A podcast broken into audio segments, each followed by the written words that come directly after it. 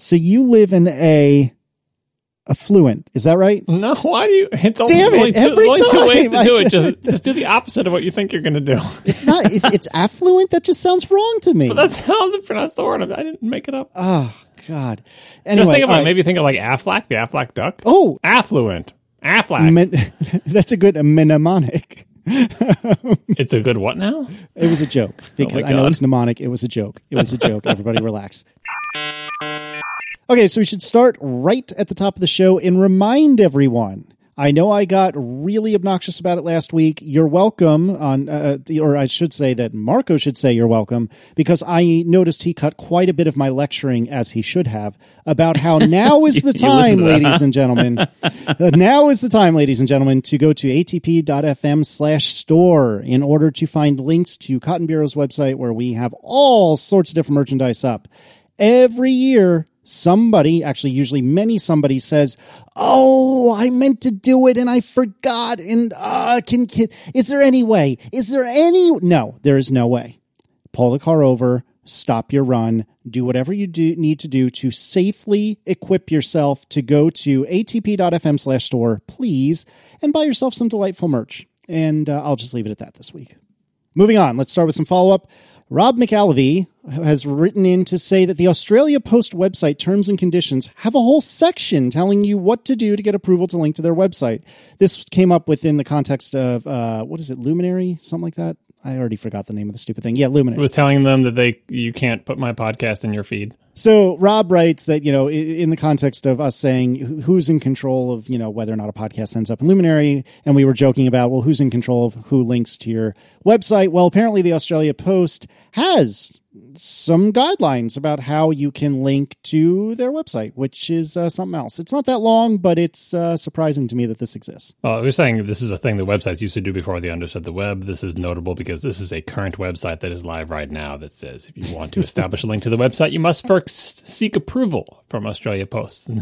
And also, if the nature or content of your website changes in any significant way, you must contact the Australia Post. Yeah, we'll get right on that. Well, this this brings the obvious question of: Are we allowed to link to this from our show notes? Yeah, that's a Yeah. good point. That is a good Come point. and get us, Australia Post. Come at me, bro. Roger Allen Ford, who is an associate professor of law somewhere, writes, uh, this is, hey, whoever put this in the show notes didn't include the where. I'm sorry, Roger I Allen. didn't want to Ford. nail it down too much. he, he did give the location of where he's an associate professor of law, but you know, I don't know. Don't, don't be creepy. All right. By providing an app that allows members of the public to receive transmissions of album, album art and podcast audio, Luminary could be said to perform or display those copyrighted works. By embedding a podcast copyrighted artwork within the app and playing copyrighted episodes, a podcast player app would be infringing on the exclusive rights to public performance or display.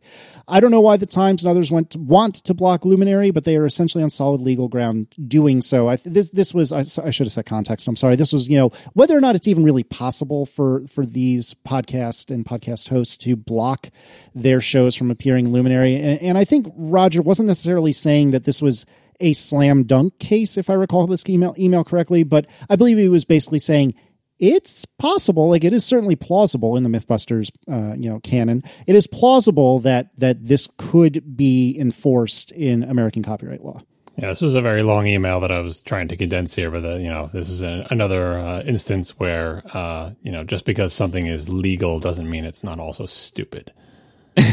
or or reverse that because it really is very silly. Uh, but legally speaking, you, there are lots of legal arguments you can make in favor of the idea that uh, law. What can you do? That's why we have lawyers. the thing with copyright law too is like I mean, like much of law, if someone makes any kind of copyright legal claim against you, you can't really fight it. Like you can't because it's never going to get to a court. You're never going to get to argue with somebody. Well, what I'm doing is fair use, or what I'm doing does not constitute public performance. Like you're never going to get to argue that. What's going to happen is if somebody has a complaint that they want their stuff off your app or platform, they're going to complain to you. And if you don't respond, they're going to complain to Apple or Google, well, you know, the App Store provider. And if they don't respond, like they're going to complain to your web host. Like th- they can complain to you know different infrastructure providers up the chain until one of them doesn't want to deal with it and and just kicks you off. So the reality is there is no copyright law defense online. If somebody wants to make a stink, they make a stink, and you have to comply. So the reality here is this is not a legal problem. This is a market problem.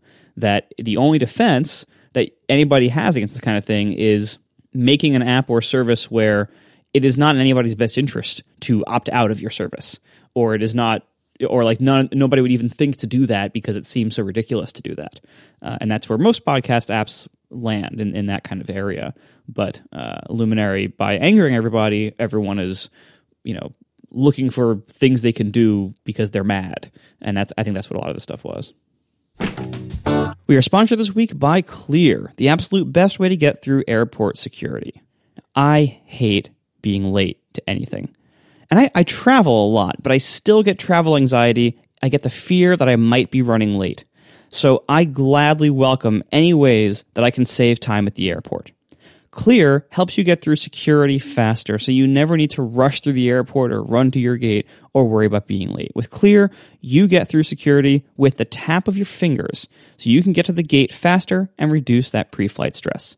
It saves time by using your eyes and fingerprints as identification rather than checking physical ID cards because they believe you, your body, you are the best ID out there. And Clear isn't just for airports either. They help you get through security faster in over 40 airports and stadiums across the country, with more being added every day. Signing up for Clear is easy. You can create your account online before going to the airport. Once you get to the airport, a Clear ambassador helps you finish the process, and then you can immediately use Clear. And they have family plans too. Up to three family members can be added at a discounted rate, and kids under 18 are free when traveling with a Clear member. So Clear is the absolute best way to get through airport security, and it works great with pre-check too. So right now, listeners of our show can get their first two months of Clear for free. Go to clearme.com slash accidental tech and use code accidental tech.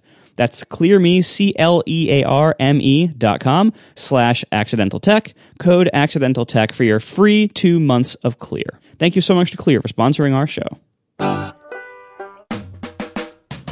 Overcast has come out with a really freaking cool new feature. And I'd like to lodge a complaint that hopefully we can rectify right now. Let's do it. I was listening I was listening uh, to Under the Radar, which is an excellent podcast with Marco and our our good friend uh, Dave Smith.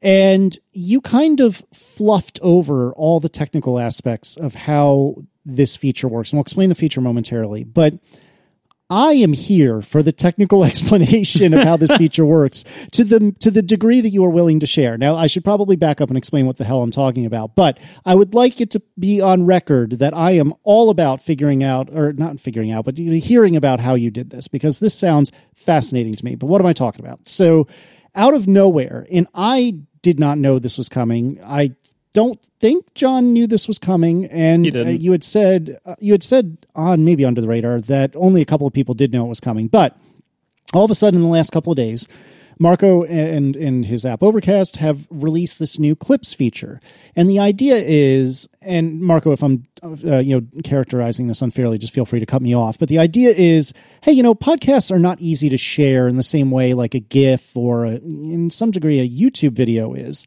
And Marco has for years and years had timestamp links where you can go to a the Overcast website and it will open to a specific time in the podcast, which works great, except for all the big shows with dynamic ad insertion for all the reasons we already spoke about, et cetera, et cetera. Plus, it's still hard to know, like, am I supposed to be li- listening to the last 45 minutes of this episode and I'm just starting in the middle, or am I supposed to listen to 15 seconds, or what, what's the deal here? And so Marco, and perhaps you can discuss motiv- motivations uh, in a second, other than that, but it seemed like the idea was hey, let's make it easy to share this stuff. And, you know, if they share it with Overcast Clips feature, that's some, you know, kind of subliminal, that's not the right word for it, but kind of, you know, quiet marketing for Overcast.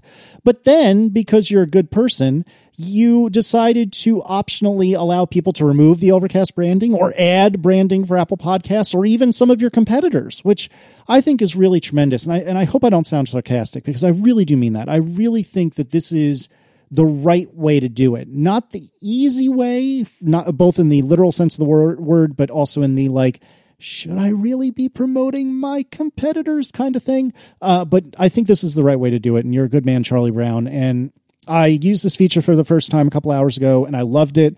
I really want to know, even if it's privately, how you did all this because I am neck deep in doing things that are considerably less uh, complex and considerably less advanced.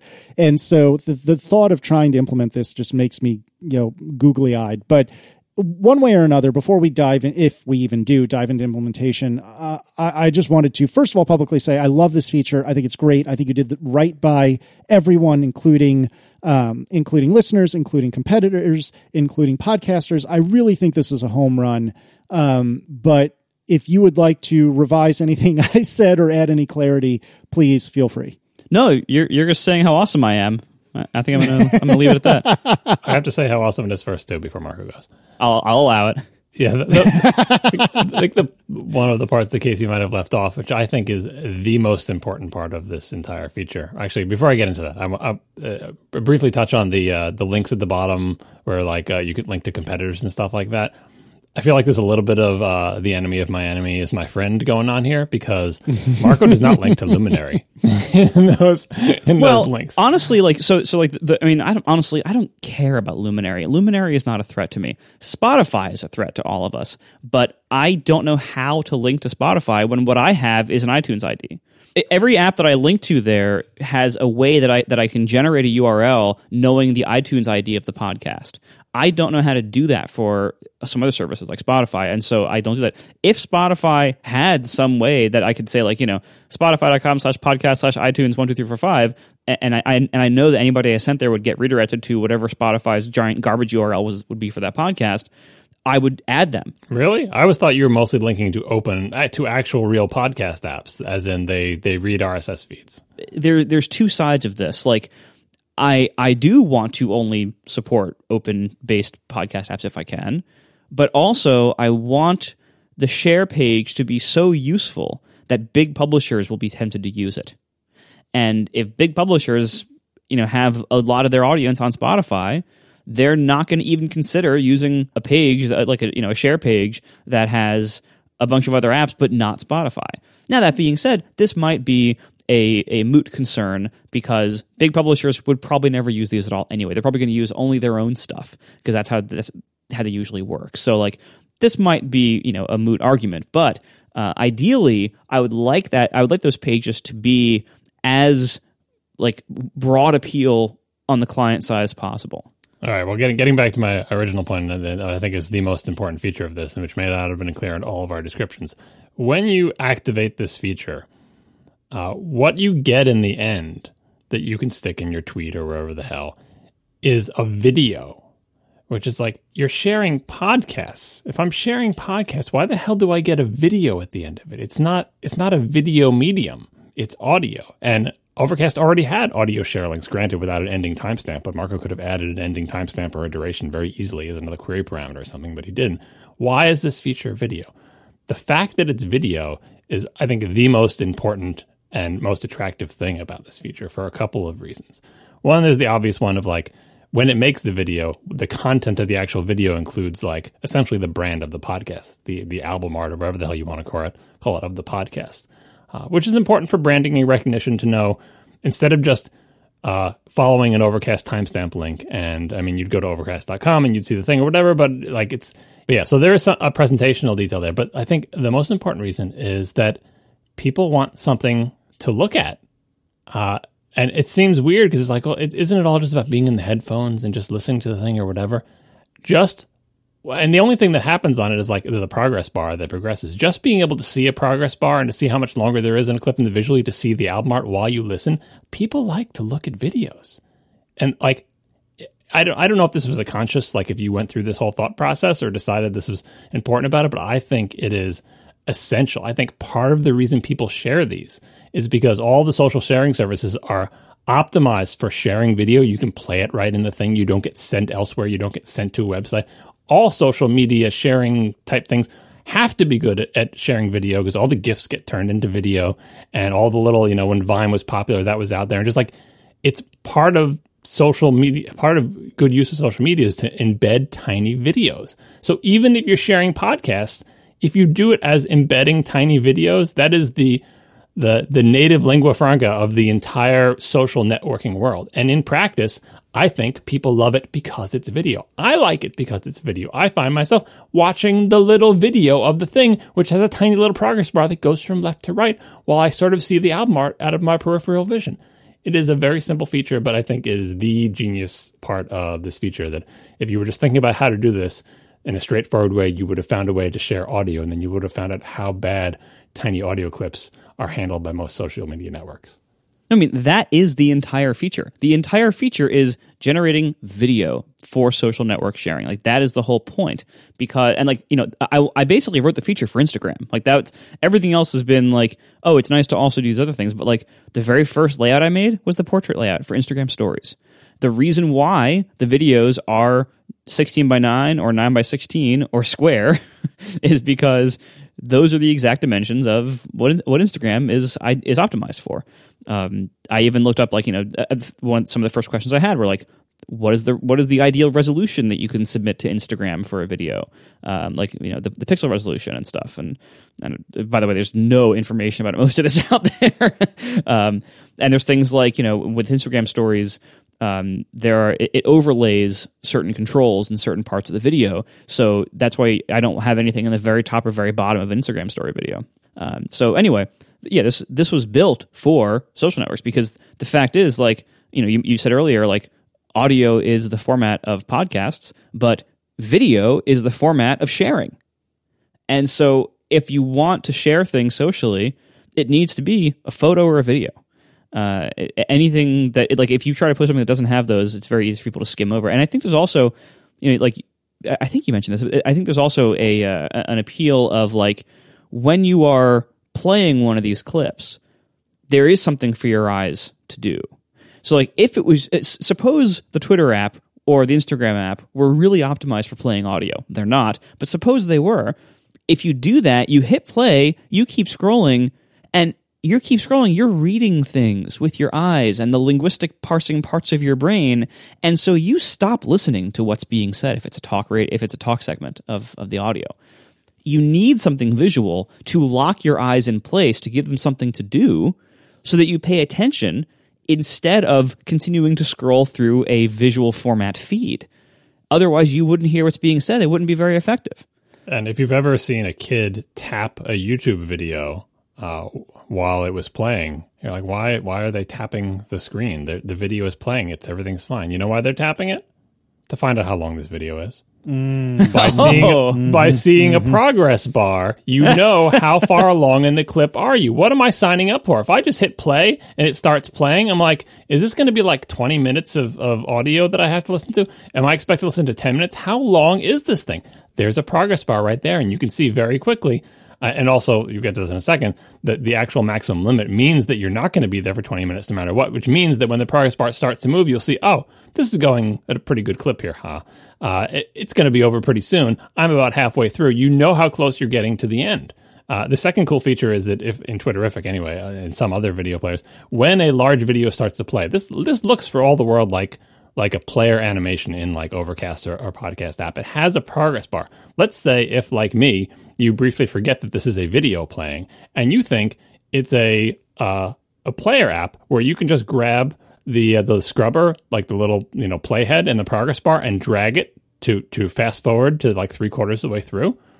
Lots of video playing apps have a thing where when the video is playing, if you swipe your finger across the screen, it acts as sort of a virtual progress bar. Really? So you can actually grab the little thumb in the video and I didn't move know that. Your, move your thumb like you're moving the progress bar, and it doesn't match one to one, but it will basically do what you mean. it's, it's like you've made a fake interactive video that tricks you into thinking it's interactive, but it is not interactive. It is just a video, and all you're doing is scrubbing. It's uh, it's unintentional genius. Great. I'll take it. so we've kind of talked about what it is, the motivation. Uh, I, again, I love this so much.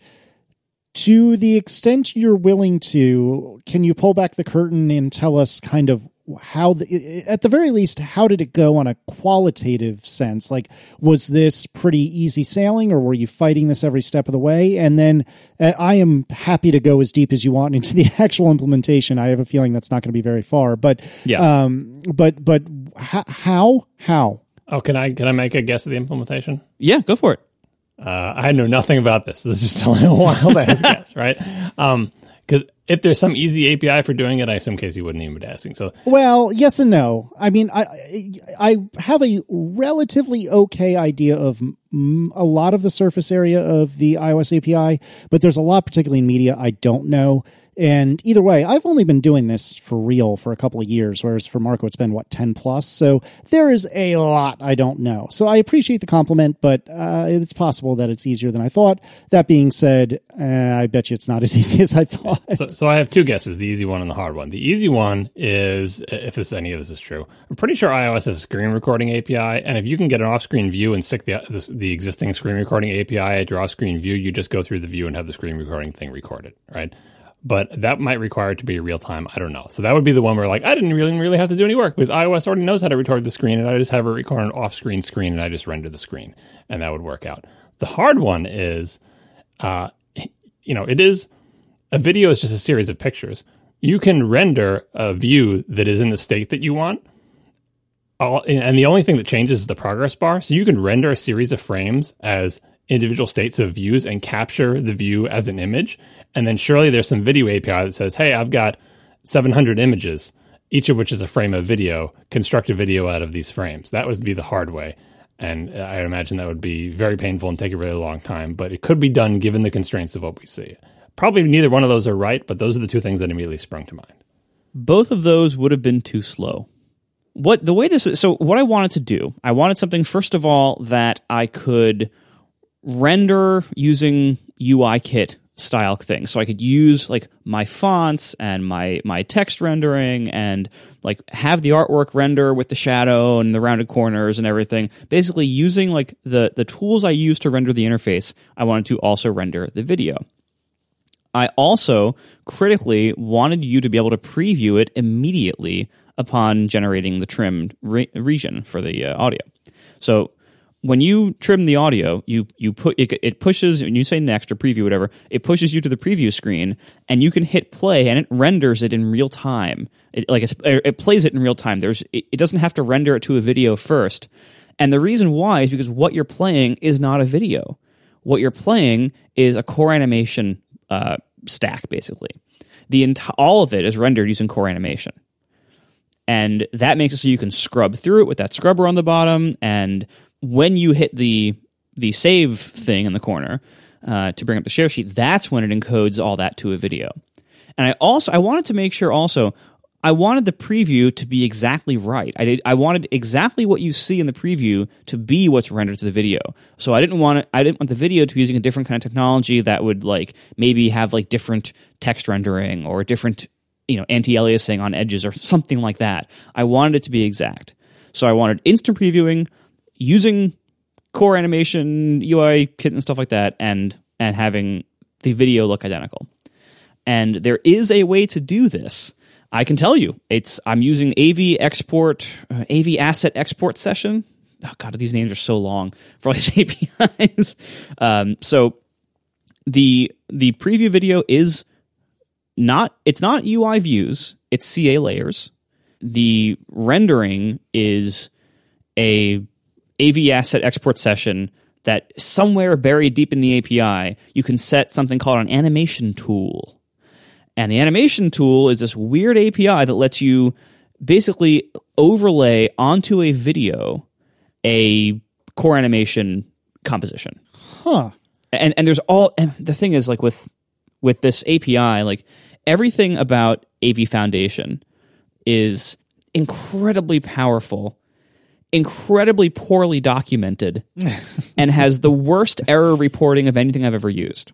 I have heard this many times, and not just from you. The only documentation you'll find, y- you know, the headers are basically useless. The, the official documentation is basically useless. The only documentation that's any good is like Stack Overflow and blog posts, usually which are very old uh, and sometimes sometimes out of date.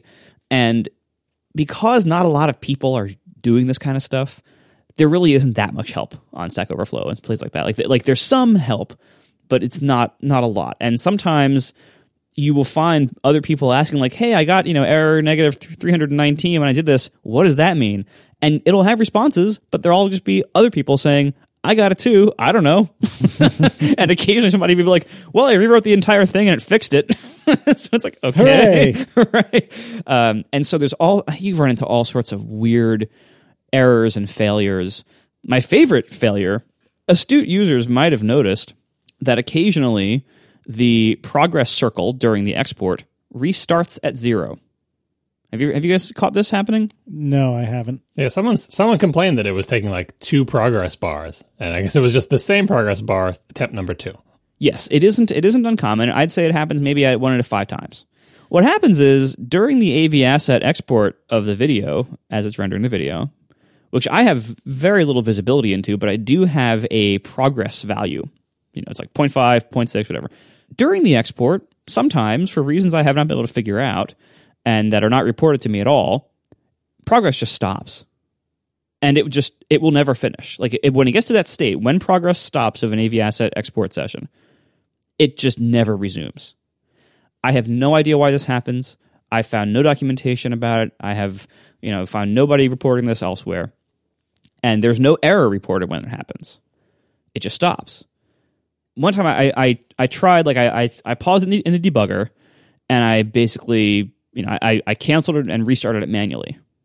Basically, I kicked it. and that time it worked. And I kept developing it. And then, you know, the next time I noticed that happened in one of my test runs, I kicked it again. And it worked the second time. And I eventually realized that if it stopped working and I just kicked it, it would usually work the second try. So my solution to this problem was I filed a bug with Apple. Just kidding. You? Nope, I didn't, because that would have taken a lot of time and not solved the problem. Because how do you file a bug on this? Instead, I built an automatic kicking machine. Every time it detects that it has stopped for more than a few seconds, it automatically kicks it. And it usually fixes it. 50% of the time, it works 100% of the time. so uh, this is the equivalent of this is the equivalent of when you added that delay for the resume after Siri, like the Yeah. time delay. This is exactly the same type of terrible solution to a problem. We're just like, uh, just try it again. It'll probably work the second time. Yeah, but but this is how you have to ship things in iOS. Like, Yeah. because you know what? The reality is, I could have filed a bug, and it would have taken five times longer. It would have gone back and forth with, uh, can you provide a test project? Not really. You know, ca- can, I can't even provide reliable re- reproduction steps. it, it happens sometimes, and this usually fixes it. Like that's a terrible bug report. And so, and and it's not like they're going to fix it immediately.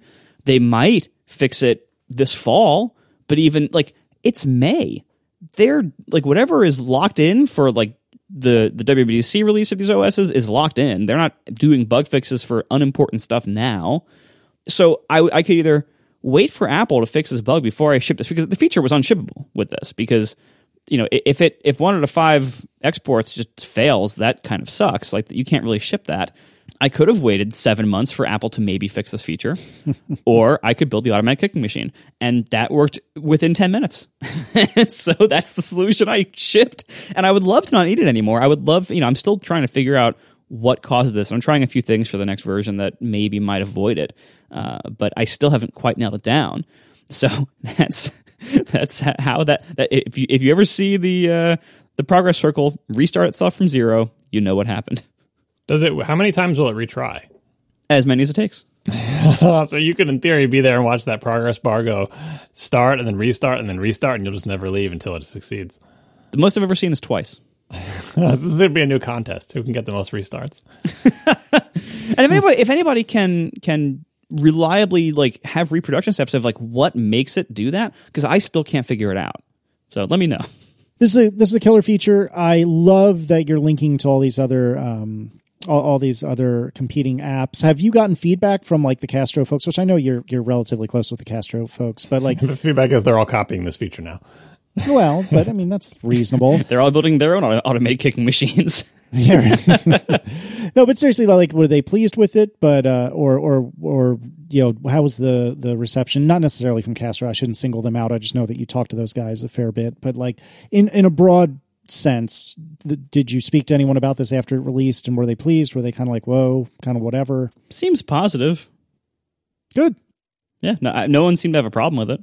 Yeah, we, and we're all saying we like this feature or whatever, but the, the real proof is that if you go on Twitter right now, at least in the, the circles of our followers, uh, lots of people are using this feature to share clips from podcasts, which is exactly the whole point of the feature. Now, maybe it's just a fad and people will stop, but honestly, I think we're just going to continue to see more and more of this, at least among Overcast users. And when every other podcast client copies this feature, then we'll see it more in general, which is good because I have I have listened to more uh, s- short clips of podcasts since you've introduced this feature than like the entire three years before that combined.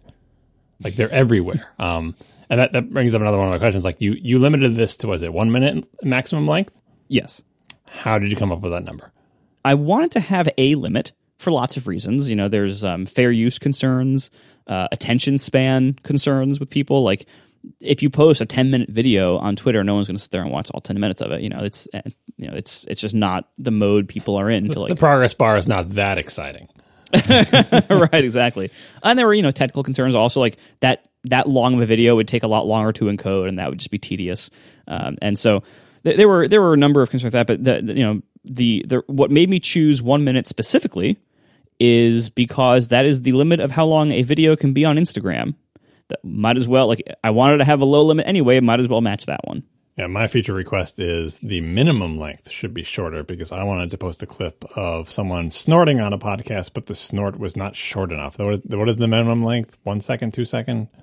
I actually don't know. It, it has to do with the width of the grab handles uh, for the trimming thing because I, I have the I have logic for the grab handles never to overlap each other or cross each other. Like, and this is currently why you also can't trim a podcast from zero zero, like from the very beginning of it. You can't actually clip that. You have to like clip like one second in. That's not a content decision. That's a implementation detail that I'm hoping to fix in the next version. Yeah, I guess yeah, the handles are like C shaped and not just like flat because the, the little the little branches on the C must be pretty long because it's a it's a big gap. But yeah, I would I would love to be able Well, they- to to clip it. the handle the handle actually has a rectangular grab area that is about five times wider than the visual handle. Hmm. Like it's like two and a half times on each side roughly. It's it's some it's about I think fifty pixels wide total is the is the total grab area. Um, and and right now those grab areas can't overlap. So the closest you can put the handles together is something like hundred pixels apart. Yeah, it's, it's something so- like that. Uh, that could be tighter. That could be better. And if you if you really want to go nuts, which you probably don't, but it'd be good practice for your future audio editing application. One of the features that I always love, I would always love to have in whether it's audio or video, but particular audio, uh, when you're trying to do fine adjustments on a trim, like I've more or less got the beginning and the end where I want them, but I want to do fine adjustments. Being able to no longer touch the primary controls for touching the trim ends, but to have a separate set of controls for the fine adjustments, whatever those may be, right? Either whether it's like a tiny bump thing or whatever, because you, usually, uh, especially with sort of quantized data, you can know there's a minimum step that's reasonable to take for trimming, right? And you could, so you could even have it be a digital thing to be, you know, bump it left, left, left, right, right, right. Lots of, you know, uh, Photoshop type applications or you know Mac Paint or whatever had a way to like nudge the selection by single pixels at a time with the arrow keys and stuff like that. Something like that where you get it pretty close and then use a separate control with with less less pressure because especially on a touch screen trying to move your thumb one retina pixel to try to get like a little bit it's just it's very difficult to do and there's no real zooming on that timeline. I know it's not an audio editor, it's just for trimming or whatever, but um, if you want to go whole hog when you're trying to make just that perfectly trimmed clip, which you should be, because a lot of people are getting pretty sloppy, especially with the end where they're cut it off in the middle of someone's word or something. That's no good. You want it, you want it to sort of begin and end exactly where you want it to. Fine controls would be great. That's interesting. Yeah, I mean, if you if you use VoiceOver, you can go plus or minus one second. That's how I made it accessible. But Oh, second not- is huge. I'm talking know. about like one know, sample. Well, that's yeah. I- I mean, one thing I could do is, which would be technically a pain in the butt, but one thing I could do is like if you hold down on one of the drag handles, maybe it would zoom in like the whole time. Yeah, that's what I'm saying. For like bit. audio editor features, you can do all sorts of fancy things. Or like when you when you move the trim handles, you constantly rescale to like uh, readjust the scale to say now that you've you've moved the drag handles, now that is 100 percent and constant. But but I think like that's that's too much. Probably just uh, you know just being able to do gross adjustment and then fine adjustment. IMovie annoys me because, as far as I'm aware, that's, iMovie is what I use for all my YouTube videos.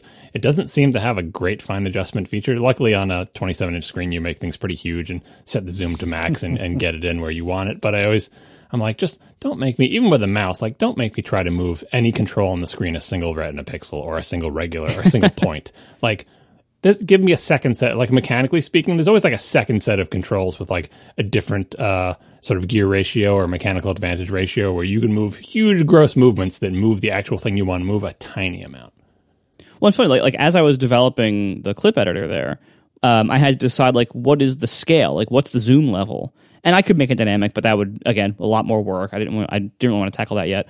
Um, so you know, what's the zoom level of that? And Overcast is a portrait app, and this is a horizontal timeline being. So it's like you only have the short side of the phone as the width of what you're dealing with here. As I was developing it, I actually slowly zoomed out from like I would think that I had a certain time scale that was right. And then as I would try to make clips with it, I'd be scrolling, scroll, scroll, scroll, scroll, scroll, trying to find like where I wanted the end. It was too many swipes to get like a like a 45 second long clip. And so I slowly zoomed out and out and out, and I basically solved the problem of imprecision by just adding crossfades to the beginning and end. So there's a very brief, I think it's about like 0.2 seconds crossfade uh, on the audio, like f- fade in at the beginning, fade out at the end, uh, because that way you can be a little bit sloppy and you don't hear like a, a, an abrupt transition. yeah you need that so you don't get the little pops anyway Right. Yeah. I mean, I, I could do like you know a zero crossing thing, but that's that's just that's you know more trouble than it's worth. And I don't I don't know that passing that level of precision to core media is is a great idea to rely on. Yeah, these these are all details. Like it, it's, it totally passes the, the the basic test, which is people are using it to share clips, and the clips are good and enjoyable, and people hear them and under, they understand what the person was trying to clip, and they're funny, and it's it's working. The system is working. Yeah, exactly. so please, everyone, share whatever you want. And uh, like, I don't want this feature to just like have a week of use and then die. And it's the kind of thing like if you are seeing these clips on a regular basis, you will then think when you come across a funny moment, oh, I can I can post a clip of that. But if you never see any of these clips, you might never even go to this menu. Like you might not even you might never even know this feature is there. Yeah, I would not have noticed there. I never go to the share thing. Why would I ever even tap that button? But uh, I only know about it because I saw the feature on Twitter. Right, and it's a kind of like, and you know, I could I could like put up a balloon or something in the app, but I, I don't. I hate doing that. I don't do that. So like, ideally, this is the kind of feature that people see around, and then they go, "Oh, I can do that with Overcast too. Cool." And then they would go and look for it, and they should. I, I assume they'd be able to find it pretty easily. Yeah, I think that's probably the biggest problem. Is I don't think people will. to, I mean, the, the nerdy people will know to use the share icon or whatever, but it for a feature this good, it should be so much more prominent in the application. And I know now is not the time to totally redesign your your UI to highlight this one feature, but I think people will have a little bit of difficulty finding it. Yeah, I, I, I'll play with it, and and you know, certainly like when I design the next version of the now playing screen, uh, I would I will certainly consider like, do I want to promote this further? Yeah, did you this? What do you call this? We've been calling it clips, but isn't that the name of like Apple's app for like making Instagram story things? You don't have like a, a trademark name. It's not like uh, No, I just call it share clip. Smart Clip, Smart clip. Insta, Insta Clip. I don't know. Oh, there we go. Insta Smart Clip, Oh my word! All right, so the feature. wow, Getting a all, trying to to get get in all one. the Marco name slams in one segment. took me a minute.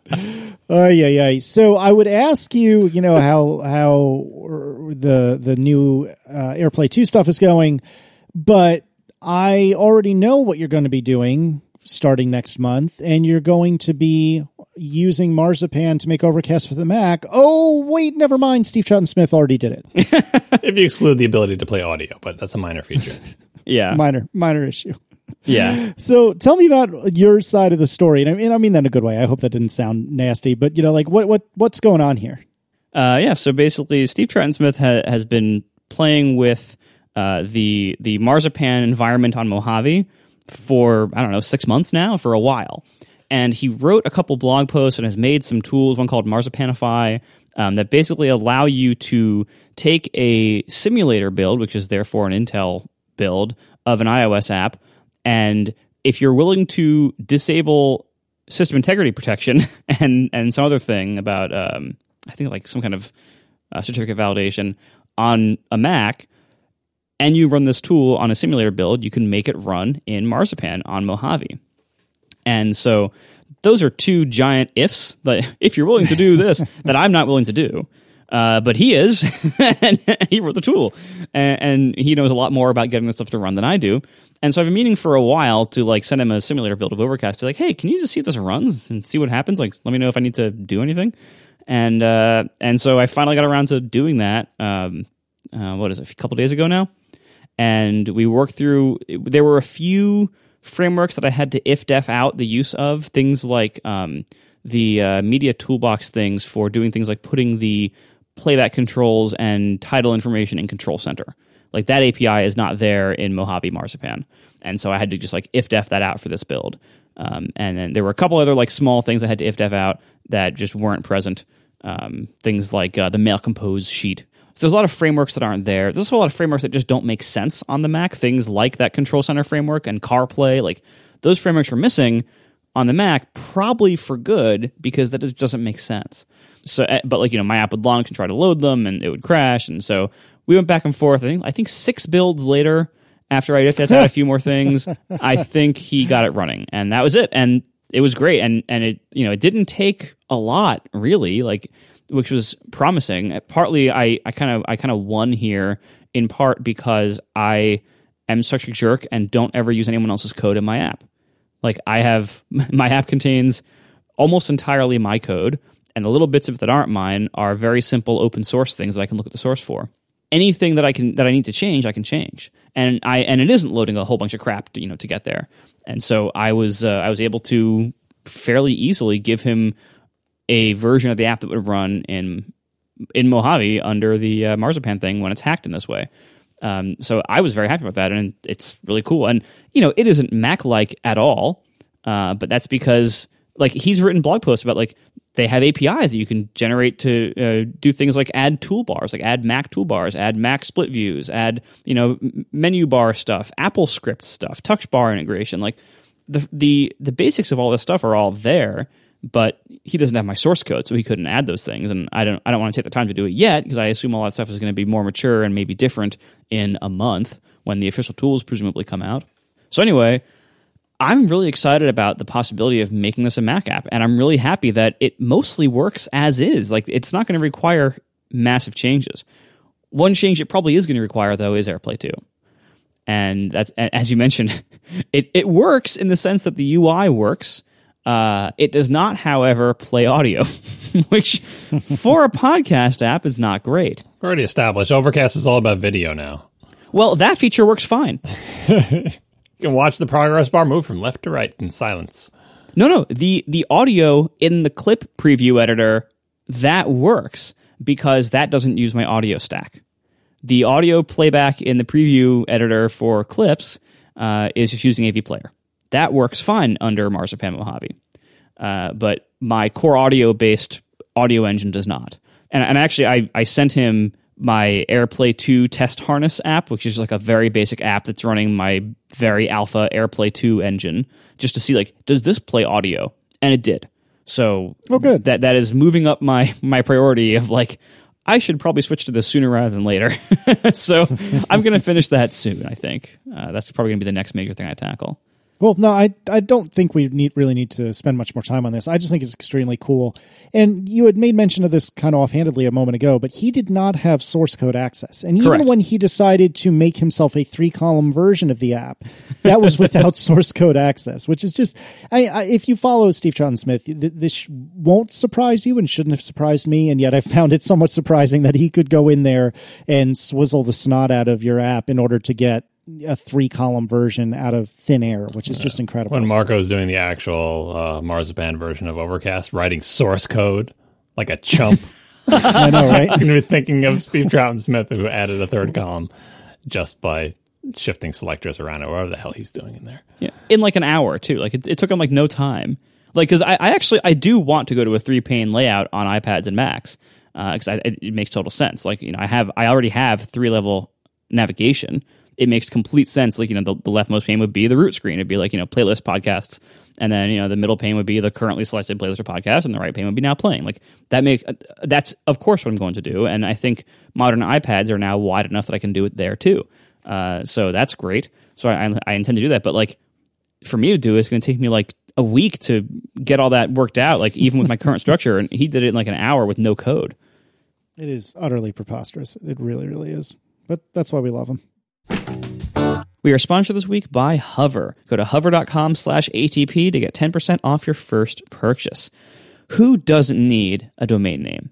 Nowadays, it feels like everyone has one, so it's important that yours stands out. Hover is a wonderful registrar and they make it super easy to find the right name. They have over 400 domain extensions to choose from to help you brand yourself online. So one that's getting a lot of traction lately is .me.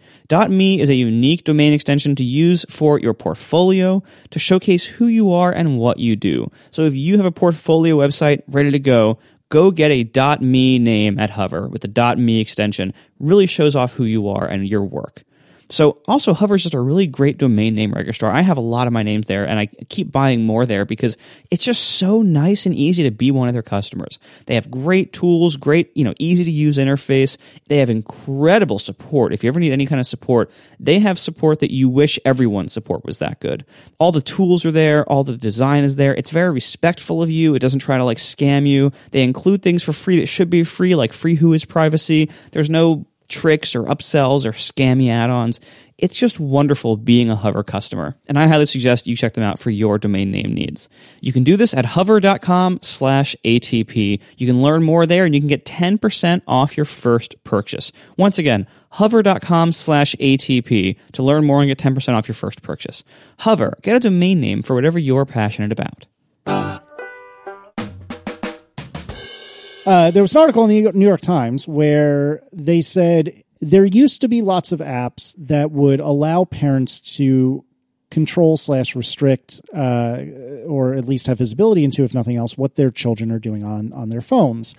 And a lot of these apps were using MDM, which is mobile device management. Is that right? Think so. Which um, which is a tool that Apple really developed in order for corporations to control their assets. So if your company issues you an iPhone, then you could use MDM in order to maintain that iPhone and make sure that only the right apps are being used and that you knew where the iPhone was physically on the planet and so on and so forth. But a lot of these companies that were doing the the kind of stalker vision for your kids so you could see exactly what they're doing, where they are and so on and so forth, were using MDM.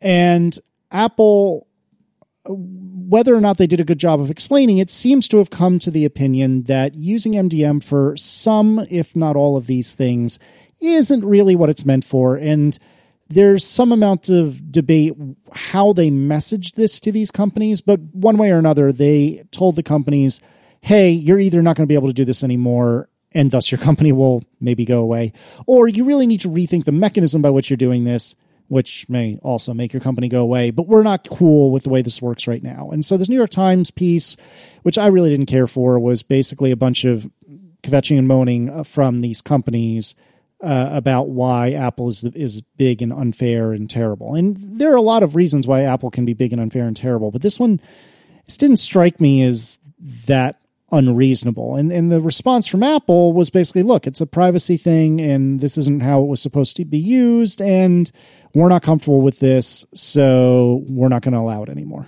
Well, I think Apple did make a bunch of mistakes here. But first of all, we can start with this New York Times article, which sort of uh, kicked this off. Uh, the angle in the article, the the sort of sensational angle, and the the story put forward by the software developers affected by this is like, well, isn't it convenient? Apple comes out with its own screen time feature for dealing with restrictions on, uh, you know, family members or children's phones and stuff, and all of a sudden it doesn't want to let us, the the third party developers who have been offering the same functionality, doesn't want to let us sell our applications anymore. Isn't it nefarious and evil? Uh, Apple once Apple enters the market, they want to kick everybody else out. Um, and then Apple had like this PR thing that was partially quoted in the New York Times article saying that uh, you know Apple treats uh, uh, third-party applications the same as it treats its own, yada yada, which is not true in any way, and is like the worst thing. the worst thing that Apple could have, you know, the one quote they could have pulled is the one that you know those in the know know it's not actually true. But that's not the issue. The, the whole point is the angle was kind of like Apple is doing this because they're mean slash evil and have their own interests at heart. Um, but the, here are the mistakes that I feel like Apple made in in this, and some of them are understandable, and nobody's perfect, but like there's there are mistakes that made the situation more fraught than it needed to be. The first one I feel like is letting third party developers distribute parental control applications using MDM. right? Because MDM, yeah, Casey, you described it well. It's like for companies who let their employees have iPhones, who want to control what those employees put on their iPhones and want to be able to remote wipe them and stop people from using applications and like any kind of thing where if you're in a big company and they give you computer hardware to use, they have some degree of terrible evil control over it because that's how it works. Like it's the company's phone, it's not your phone. It's the company's laptop, it's not your laptop. You're just using it. Um, and MDM gives the company control over your laptop. The the MDM scenario for parental controls, like the reason they use them is because it is literally the only way without jailbreaking to provide this functionality on iOS devices. Uh, but in in this scenario, in the company scenario, the company is I don't know what the, I don't know the right terminology for this. So the company is the is the thing that sort of is controlling the MDM thing, and the employee has the phone, right? There, there's just two parties. It's the company and and the employee. Well, actually, I suppose there's the vendor of the of the thing that uses MDM. But either way, when a parent buys this application and uses it to control their children's phone, and I may be wrong about this, but my impression is that yes, the parent has the ability to control the, control the child's phone, but also the vendor of the MDM application effectively has some control in this chain as well because they are the creators of the application. I may be wrong about that, but No, that's correct. That they they have full control. yeah. So it, so it's like it's a three party scenario instead of two, and that third party is one that that a parent downloading this application might not realize is in the mix here. A company surely knows that it is the one controlling the thing, yada yada. Like, but the parent might think I'm just controlling my kid's phone, but the company that makes this software doesn't have any untoward access to my kid's phone, and they do. It's just not the right tool for the job, and it's on Apple that they allowed this entire ecosystem of applications to flourish. Now, I can kind of understand where Apple's coming from. They're like, well, there is no other way to do this, and this is functionality people want, and we don't have a solution for it. So why shouldn't we let third parties do this? So while we work on Screen Time, or while we figure out what we're going to do, let's just allow these third party applications to go on this to go with MDM. In hindsight, that was a mistake because eventually, when Apple comes out with a similar feature, and this is the kernel of truth, truth in, the, in the, the story in the New York Times, when Apple comes out with a similar feature, they'd be like, all right, well, finally, we have screen time. Now we can get rid of all of those applications that use MDM and say, please stop doing that because it's really not great and it's it's putting parents in a situation where they might not realize, but they're providing third parties with access to their phones that is not great. And like it's and I know you're a good company, but really this is not what MDM is for. MDM is for you know companies and their employees' phone. It's not for parents and their kids' phones for, for the parental situation, use screen time, uh, so on and so forth. That is a bad situation though, because there remains no other way to provide this functionality in a third party app, this extent of this functionality in a third party app, than using MDM. So if Apple says, uh, please, company that's been in business for a long time and has lots of customers, stop using MDM in your app. And it's like, well, you're basically telling us to stop selling our app because there is no other way for us to do what we do on our app without using MDM. So, and how did Apple get into the situation? They allowed these developers to sell their apps using MDM for a long time and be successful. And now they're saying you have to stop. Uh, basically, it's, it's a product killing decision. They, uh, you know, and the third mistake is when Apple has to communicate this. Like I don't, I don't know the right way to communicate this because it's a hard conversation to have to call up a developer and say, "Yeah, I know you've been selling this application for a long time and are very successful with it, but basically." You need to stop selling it because we're not going to let you use MDM anymore. And there's no other way for you to provide this functionality. So basically, your product is dead. Sorry about that.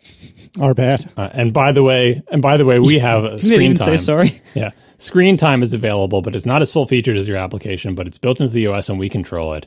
And you know, like that. That is effectively what is happening for, to a lot of these uh, people who make products like this. But I mean, there's no good way to communicate that. It's you're going to be sad either way, but perhaps one of the worst ways to communicate that is the passive aggressive app store rejection way, which is basically to just send terse responses that say something very sort of clinical that you know your use of API blah blah blah is disallowed. Please remove the use of this application and resubmit. Something like that. That doesn't like that just seems like it was from a machine that says MDM is not allowed, doesn't acknowledge that it was allowed before, that doesn't tell you that Apple understands what this means for your application, right? And this is this is true of all the App Store frustrations. You'll do a thing in an app for years and years that Apple thinks is fine, then you'll do a bug fix update and they'll reject your application for a feature that's been there for a year. With a thing that says this application does X, please remove X and resubmit. With no acknowledgement, like, but I've been doing X for years. You've approved 100 versions that do X.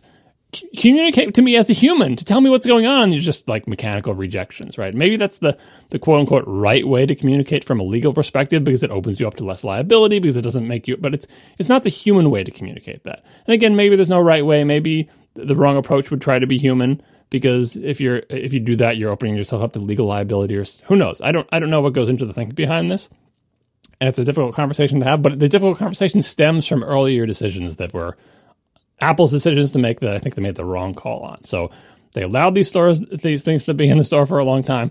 Then when it came time to essentially kill a bunch of products. It seems like, at least in the few cases of people complaining, it was communicated in the most terse and sort of impersonal way possible and it just makes everybody feel bad, right?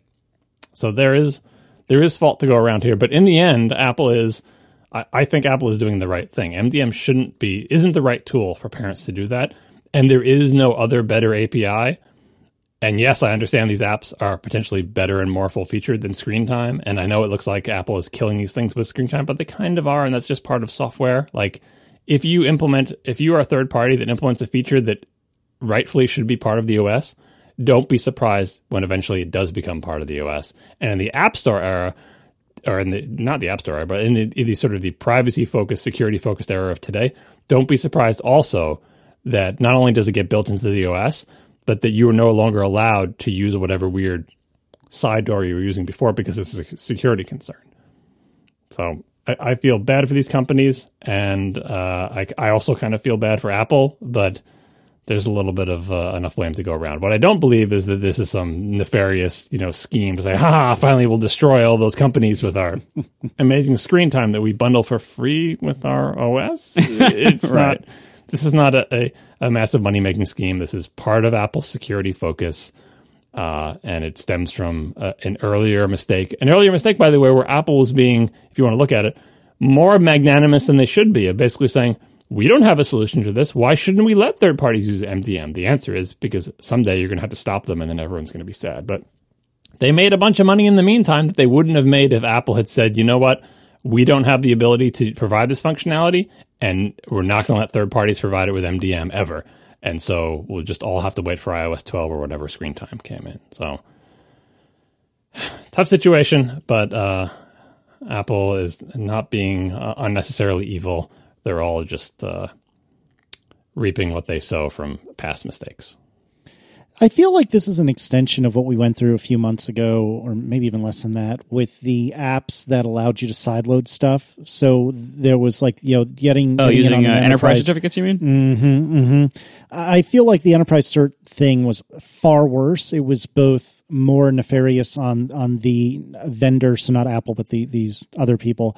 It was it was pretty clearly nefarious on their part, and clearly pretty clearly not in the spirit of what enterprise certs are for. This I do think is more gray, but I don't think it's that dissimilar in ideas that, hey, you're taking a technology that we really want to use for A, B, and C, and you're using it for I was going to say XYZ, but maybe that's a bit aggressive. But you're using it for I don't know L and M, and that's not good. And this analogy is really falling apart. But anyway, the Yes, point is, the point is that it's using this MDM technology in a way that it's really not meant for. And and Uh, just like John said, like if you get burned for that, well, whose fault is that really?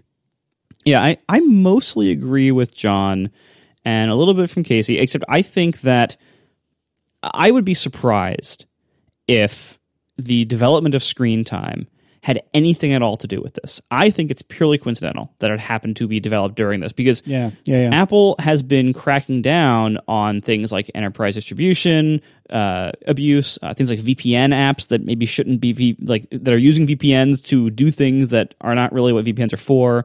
Uh, apps that are you know using using profiles like MDM to do things like this has been a crackdown that's been going on for like a year or something like that. Like it's, it's been like over over a while.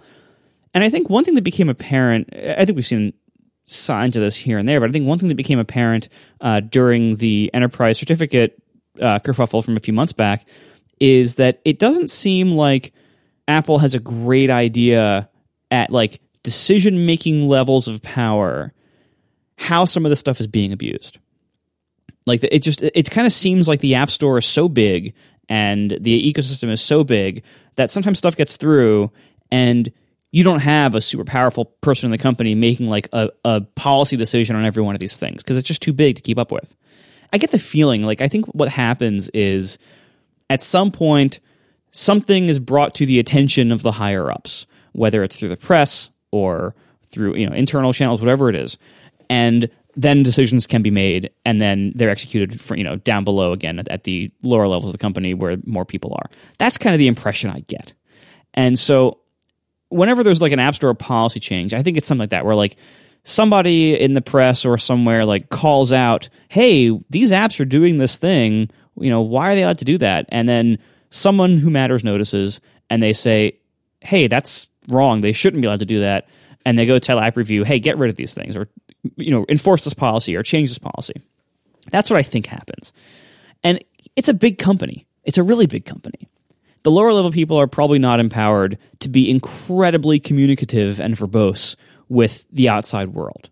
So when, you know, if the lower level people get a directive like, hey, this app is doing this thing that we actually don't want to permit, all they can probably tell the developer is, you are being rejected for rule 2.4 point whatever you know it's like they can only give those robotic responses probably because of that's you know policy and as john said maybe legal concerns and everything but what we see from the outside when this happens is you have an app in the store.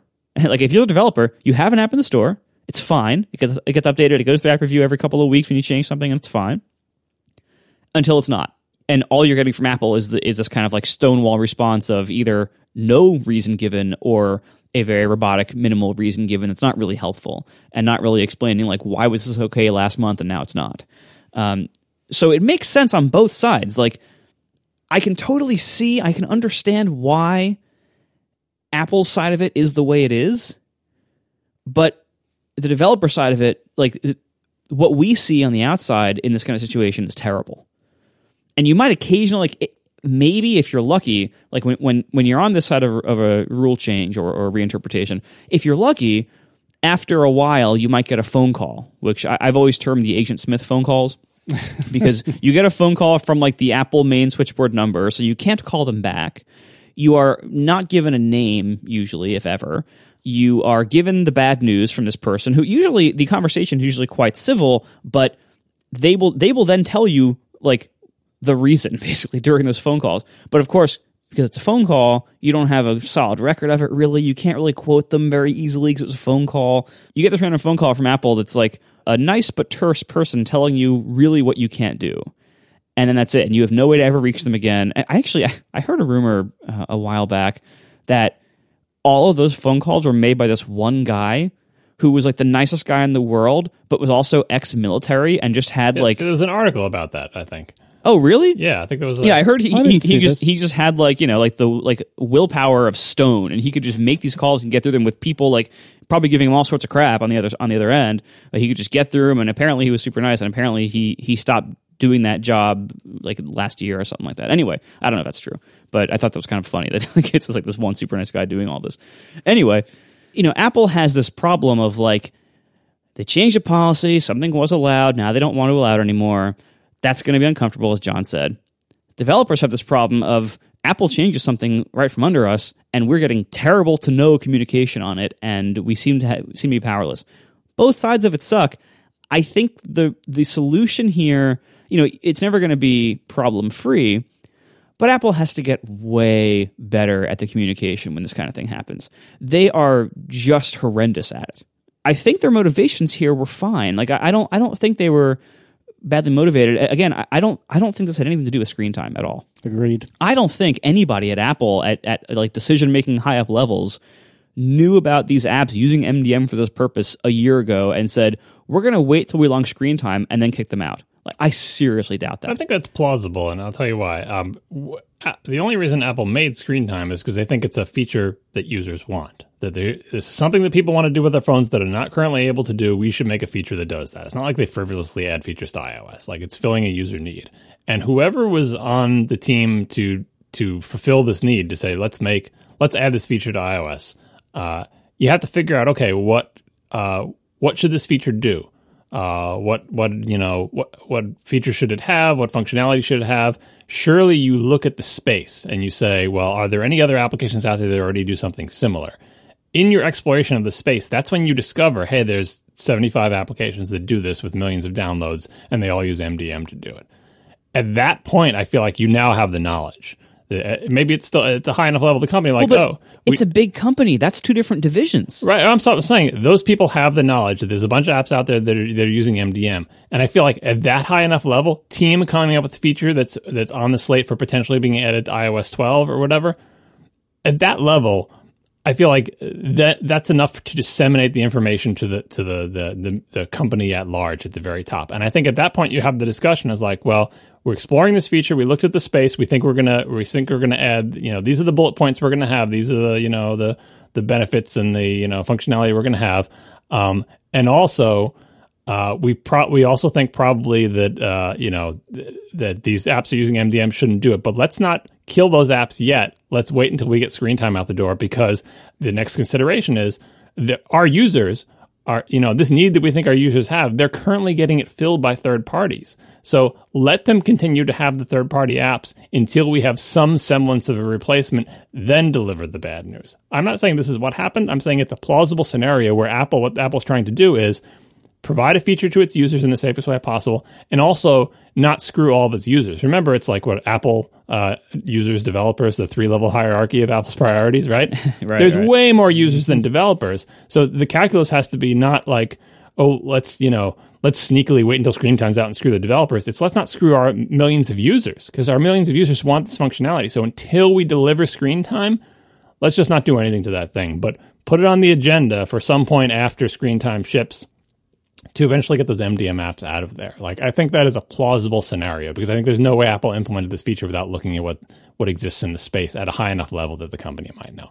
And again, those are I'm ascribing basically kind motivations to everything involved. That Apple is looking at trying to find features that are useful to its users.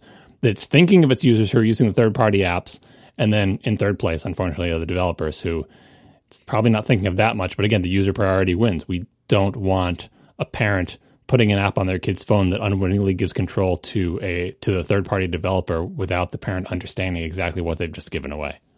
when I first read the story, uh, I pretty much immediately sided with Apple in my head with, with, with the the decision side of it. Like you know, the communication side I think was was not great, but the decision side of it, it makes total sense to me because like as an iOS developer, I didn't even know these apps existed, and if somebody would have asked me. Hey, I have an idea for an app. It's a parental control app that limits how many, you know, how long you can run apps on your phone. Uh, can I make this? I would have said no. It's not possible. Any iOS developer would know, like, there is no way for apps on your phone to look around in your phone and see what other apps are running or to have any control over that. Like most developers would assume that's not possible. And if somebody would if somebody in like in the back of the room would raise their hand and be like, "Hey, what if we install an MDM profile on every user's device and it, and, we use that to control these any experienced iOS developer would be like, "Well, they're never going to allow that." Like that's that's definitely going to be against App Store policy. Like I, I think it's it's like developer it's it's experienced iOS developer common sense that this kind of thing would probably not be allowed because that is clearly not what MDM is for. Similar thing with VPNs. Like there's a lot of apps that were using VPNs to do certain things and Apple cracked down on them over like the last year or so as well because that's a similar kind of tool where it's like it- you're you're taking this tool that is intended for a, a relatively specific type of use and if you make a, a VPN like like Onavo, like Facebook's Onavo thing, that has pretty horrible privacy implications that most of its users are probably not really going to be aware of and maybe are installing for other reasons. Uh, you know, a VPN is is not a great tool to use for that job or to be permitted to be used that way uh, because that's not really what it's for, and most most users don't realize all the power it gives the other party and things like that. And so, like for the same reasons that MDM profiles are, I think, common sense, not like not allowed to be used in ways like this. VPNs also developer common sense are you know shouldn't be allowed to be doing this kind of stuff. And and I think Apple's policy on both of those things has been slowly tightening, but not outside of the realm of common sense. Like clearly they are responding to the problems that we've seen over the App Store like in recent years of like wow, this large scale thing is using this API in a way that we think is creepy. You know, see also enterprise uh, uh, certificate abuse, stuff like that. Apple's finding ways that, that are that are being abused like this, and they're closing those loopholes. And I don't think that's the wrong decision. The only failures are that the loopholes were allowed to be exploited in the first place, and that they and the policy change was so badly communicated almost every time. We are sponsored this week by Eero. Finally, Wi Fi that works. The single router model just doesn't work for our increasingly high bandwidth world. What you need is a distributed Wi Fi system. This is what offices have had for years, but theirs took a lot of work and a lot of cost. Eero gives you an enterprise grade Wi Fi system in your home that's super easy to use in just a few minutes. Simply download the Eero app on your iOS or Android device and it walks you through each step of the process. It is the fastest and easiest setup of any router I've ever seen. I've used a lot of routers before and I set up a couple of Eeros now and it is really pleasant to set up. It's super easy. Anybody can do it and it has great hardware, great encryption, everything else you need. And they also now offer Eero Plus. This is an optional subscription that's designed to provide simple, reliable security that defends all your home's devices against a growing number of threats, including malware, spyware, phishing attacks, and unsuitable content. The combination of Eero with Eero Plus provides complete protection for your network and all the devices on it. So this includes total network protection. You can block malicious and unwanted content across your entire network, advanced security to block millions of known threats, content blocking. If you want to block sites that contain violent, illegal, or adult content, you can choose which devices on your network can and can't see them. So for instance, you can control what your kids can and can't see. Uh, you can also have ad blocking network wide on all of your devices to improve load times for ad heavy sites. And there's so much more with Eero Plus. You can see for yourself at Eero.com slash ATP. And you can get $100 off the Eero base unit and two beacons package with one year of Eero Plus. So once again, EERO.com slash ATP, Eero.com slash ATP. And at checkout, enter code ATP. And you can get $100 off a package that has the Eero base unit, two beacons, and one year of Eero Plus. Thank you so much to Eero for sponsoring our show. All right, let's do some Ask ATP, starting with Keegan Sands, who writes, what naming convention do you use for directories and files on your Mac? Camel case, hyphen delimiter, underscore delimiter, etc. Uh, underscores are good for many things. Uh, I'd just like to put that out there. Uh, for me, I uh, I generally just use like the Windows 95. Oh my God, I can put spaces and capitals and whatever I want in my file name. I will do that. Thank you very much. And so that's what I do. I use spaces. I don't have any particularly strong feelings about Camel or Pascal case or anything else. I name things in the most appropriate way I see possible because that's what the file system enables me to do. Uh, I'm going to assume that Marco is slightly more particular than me, so let me ask you first. Um, anything that's like, like me, like you, like user facing, I just use spaces and proper capitalization, and it's fine. Exactly. Um, I I will use all lowercase, no spaces, using hyphens between words for things like developer directories. So things like my my Git checkouts uh, of like I have like you know Overcast dash web, and that's all lowercase. That's that's the Git checkout. So it's so like in the in the paths that will be used by developer stuff, there's no spaces. Just because just in case something weird happens, I don't want to deal with it, right? So, um, and just for some reason, and like I do the same thing on my servers. Like the servers all have like lowercase with dashes um, as as the delimiters, and just you know because it's easier on Linux to do things that way. Um, but yeah, anything like documents for myself that are just like in my home documents directory or anything that or stuff on my desktop, that's all just with spaces and capital letters and stuff. It's fine. Uh, I think shell scripts are another good example of like all lowercase and hyphens. Um, yep, me too. Yep. So that there are occasions that that I'll be more particular, but not usually. All right, John we only have but so much time, but please tell me your rules for files, file file naming on your file system. Well, more than since more than a decade before Windows 95, I was naming all my files insane ways because that's what you can do on a Mac. And by the way, I was naming them whatever I wanted to name them, literally whatever I wanted to name them. There was no part of the file name that I was required to put any sort of secret code in there that the operating system would then interpret and try to take action based on. I could literally What about name, the colon? I could literally name my files whatever I wanted. No, that that's a forbidden character, but there was no part that if you wrote it, the operating system would look at that part of the file name and interpret it in a weird ass way that can break things. Oh, okay. You are so. I've never met a human being that is more angry about extensions than you are. So angry forever. Anyway, uh, and it, and and how did I choose? How did I actually choose to name them? It was mostly title case. Like you know my obsession with title case. It was mostly title case. Um, you don't say. yeah, because they were like the titles of folders and, and applications were named in, essentially in title case since the beginning of the Mac. So that's the way. You know, everything's named that way. Uh, that said, you know, so the Mac uh, now has Unix to uh, great taste that taste great together. Uh, I do sort of code switching uh, to pull word to, to code switch slightly here. Code switching uh, when I'm doing work, uh, if I am working, let's say, in a programming language that itself has some kind of strong cultural convention for what you name your source files or what you name your directories, or sometimes a mandated convention like Perl, where the package name corresponds to a directory path that has to exactly match the package name and the language has an informal convention for what, how packages should be named. I totally use those conventions, right? Sometimes it's hard to tell. Like if you asked a random person in the street, what is Node's uh, naming convention for uh, JavaScript files? Some person might say uh, hyphen separating words all lowercase. Some person might say underscores. In the end, it doesn't really matter that much, and it's a cultural thing. But certainly, no one would say that the convention for uh, Node.js is to generally do title case with spaces between words. That's not the convention. You can do it, but it's not the convention. So I do code switch. Um, my personal preference, if I, I don't think I'm going to say in the absence of any other overriding cultural concern for a programming language or environment, what would I choose? But there is no context like that. Like every in every context, whether it's Shell or Perl or C or whatever, there's some kind of cultural surrounding influence to suggest how you might consider naming your files. And I generally just tend to stick with whatever the dominant culture is within thing, which means that on my Mac, there are a bunch of files and folders and everything that look, you know, that are named the way I want them to be named, especially with the extensions hidden. Um, but then there are whole directory trees that are in the sort of culture and parlance of whatever programming language or environment they're in. Patrick writes, with Apple willing to spend big money on controlling important pieces of tech, why are they paying so much for AWS instead of making their own cloud?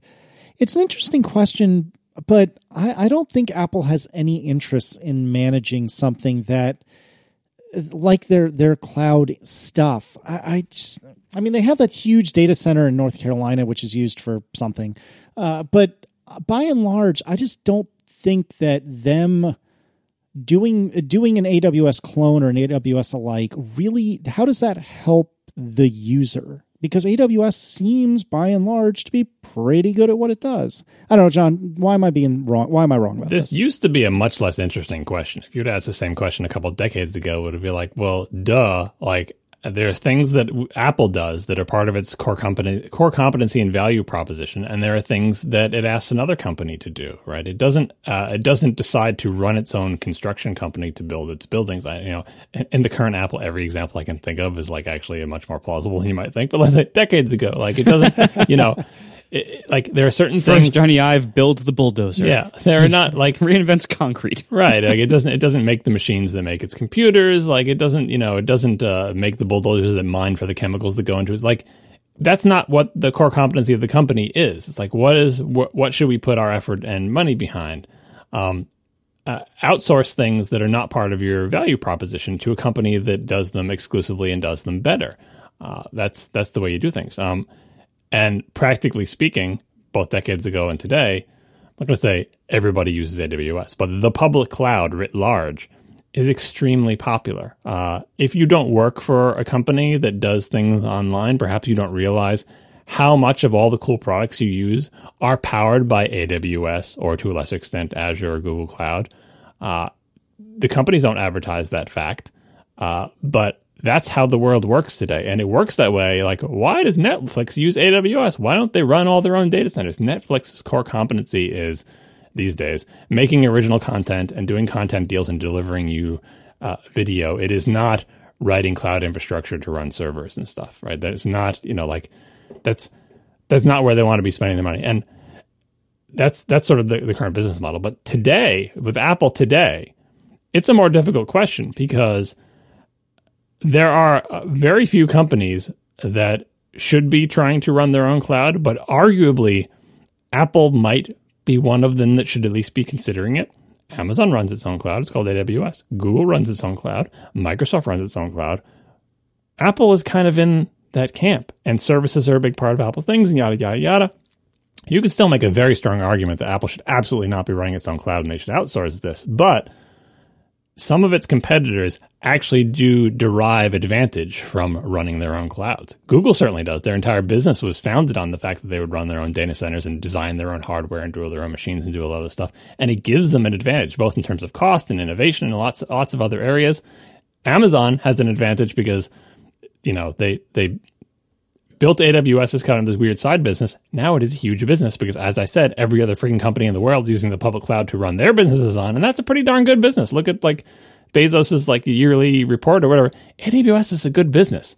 It's nice to have, uh, you know, it's maybe it's not an iPhone sized business, but it's a big business. And it's nice to have that. And by the way, there's synergy between that business and what Amazon does and all that other stuff. Apple, a lot of the same things are true. It would gain both a cost and innovative innovation advantage to running its own cloud. It if they decided to ever sell their services like Google and Microsoft and Amazon do, that could be a big business.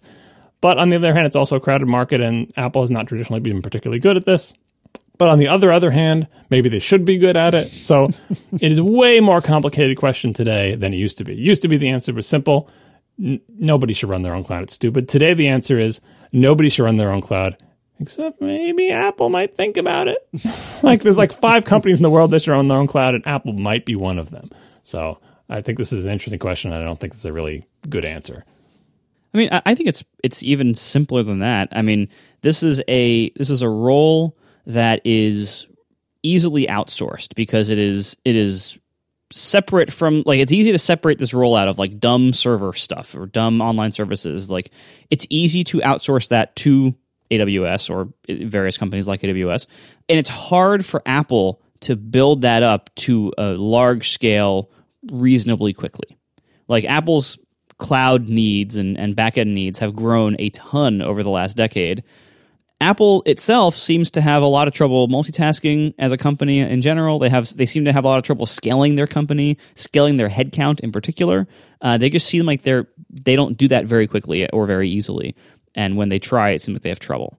This seems like an easy thing to like take this big, boring, highly commoditized role and have someone else do it for us because not only can, can, we then not build all that out ourselves and save some headcount and save some complexity there, it's also possible that Amazon can do it cheaper than we can. Mm, that's not spoken like someone who hasn't paid a big AWS bill lately. I mean, they, they certainly can do it cheaper, but it won't be cheaper to you because they, they charge a profit margin on those things. The, they do, but it's it's a highly commoditized market that's very competitive and easily switched between providers if they're using it not, right. Not so as like commoditized as you would think it is. Like there's it, it, it really depends. Like I see what like you're making the argument for the old Apple, but I think what you're really saying is Apple's so late to the market that it's too late for them to be competitive. But well, both. I, like I'm saying that they are pretty late to this market, especially as you mentioned. Like this is not historically an area where they've been incredibly competent uh, or cared very strongly to become competent. Uh, so like this is something that they don't really value much as a company. Uh, you know, the whole thing of like, you know, like the I think the, the Tim Cook doctrine of like we want to do things that we can add value to. They can't add value to data center but, but, stuff. But they and, could, like, like, if they did what Google did. Google and Amazon both add value to that, but they add value to their own businesses and they add value in terms of they sell it to other people. Like it's a good business, and like what Google does, how they can make their data. If Google paid for AWS, it would cost them so much money. And by the way, they'd also be paying a potential competitor, right? Google does their own stuff uh, because they're Google and they do it really, really well for their own purposes. Google Cloud is is a good example. Google Cloud is the best example why Apple shouldn't do it. Google has their public cloud service, and even though I think Google has best in class, best in the entire world data center management and systems for their own stuff, like the Google search engine and all that other stuff, they are behind Amazon in terms of selling that to the public because they came in too late.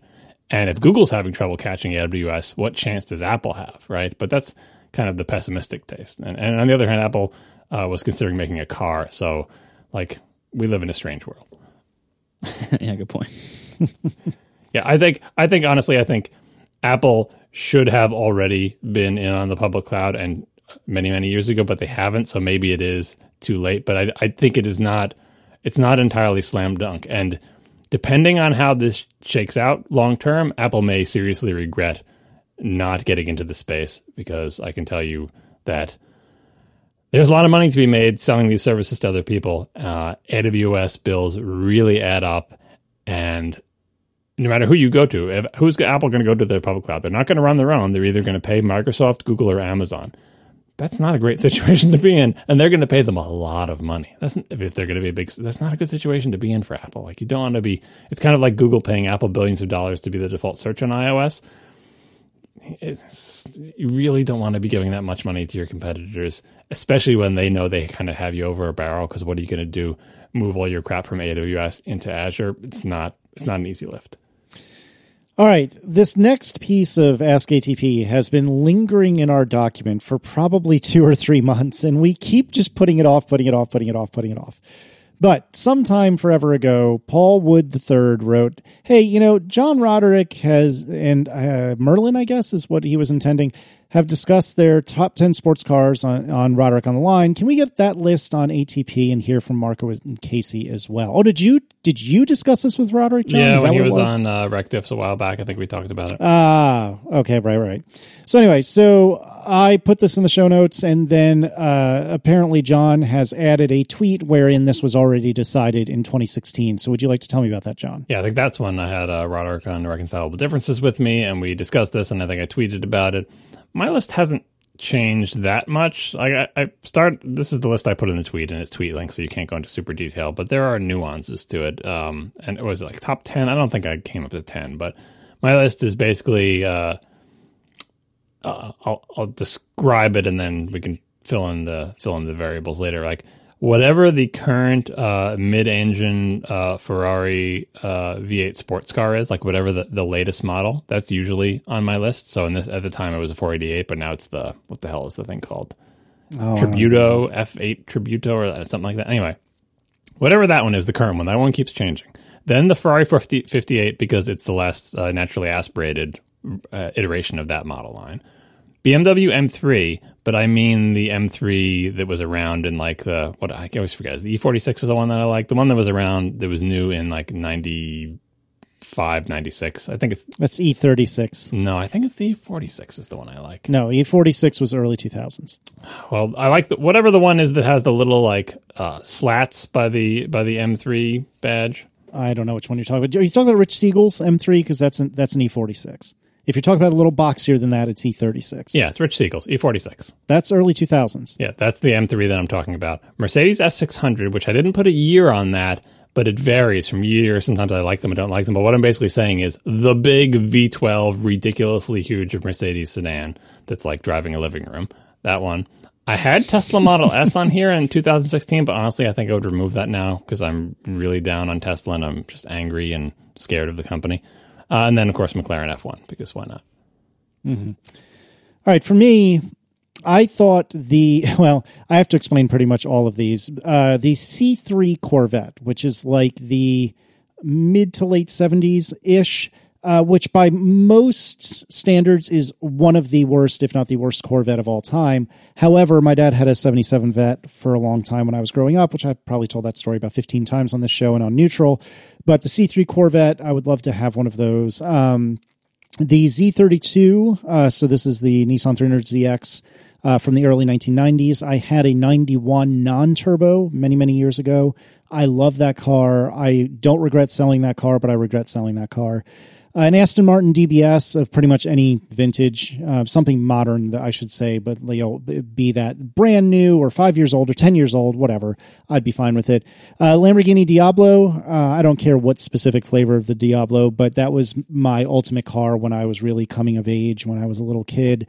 And, uh, and I love that thing. And I would, even though I'm sure I would hate to drive it, I would still love to have one. E E39 M5, because it's been one of my favorite cars of all time pretty much since the moment I laid eyes on it.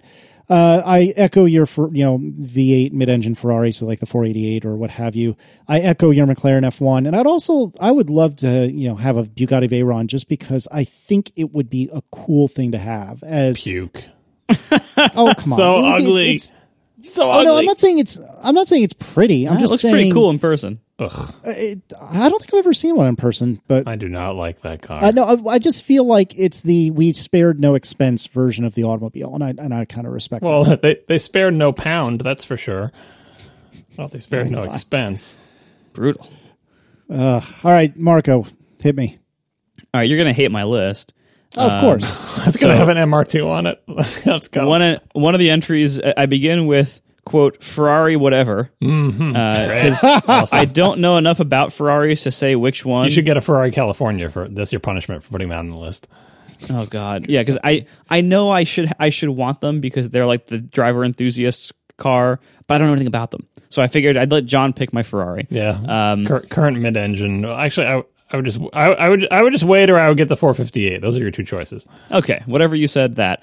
Um, I also thought uh, in the like I, I like my large, fast electric cars. Like I like that, and so I have Model S, Model Three, the Porsche Taycan, or is it the Mission? Wait, why are you putting Model 3 on the list? Why would you want? You have a Model S. Why would you want a Model 3, which is just a worse Model S? I needed ten. Okay. No, you didn't. Oh, I I didn't, didn't get have to 10. I 10. just Yeah. listed good. No, don't All worry right, about that. Don't, All right, Don't get get worry that rid Model that. 3 off. All the right, list. so Model S, agree. Porsche Taycan, and uh, the M5. I thought like you know I had one, it was great, and I I, I haven't tried the new one yet. the yet. new one's really good. They say. Right, and so that would be certainly on the list to consider. I like large stands.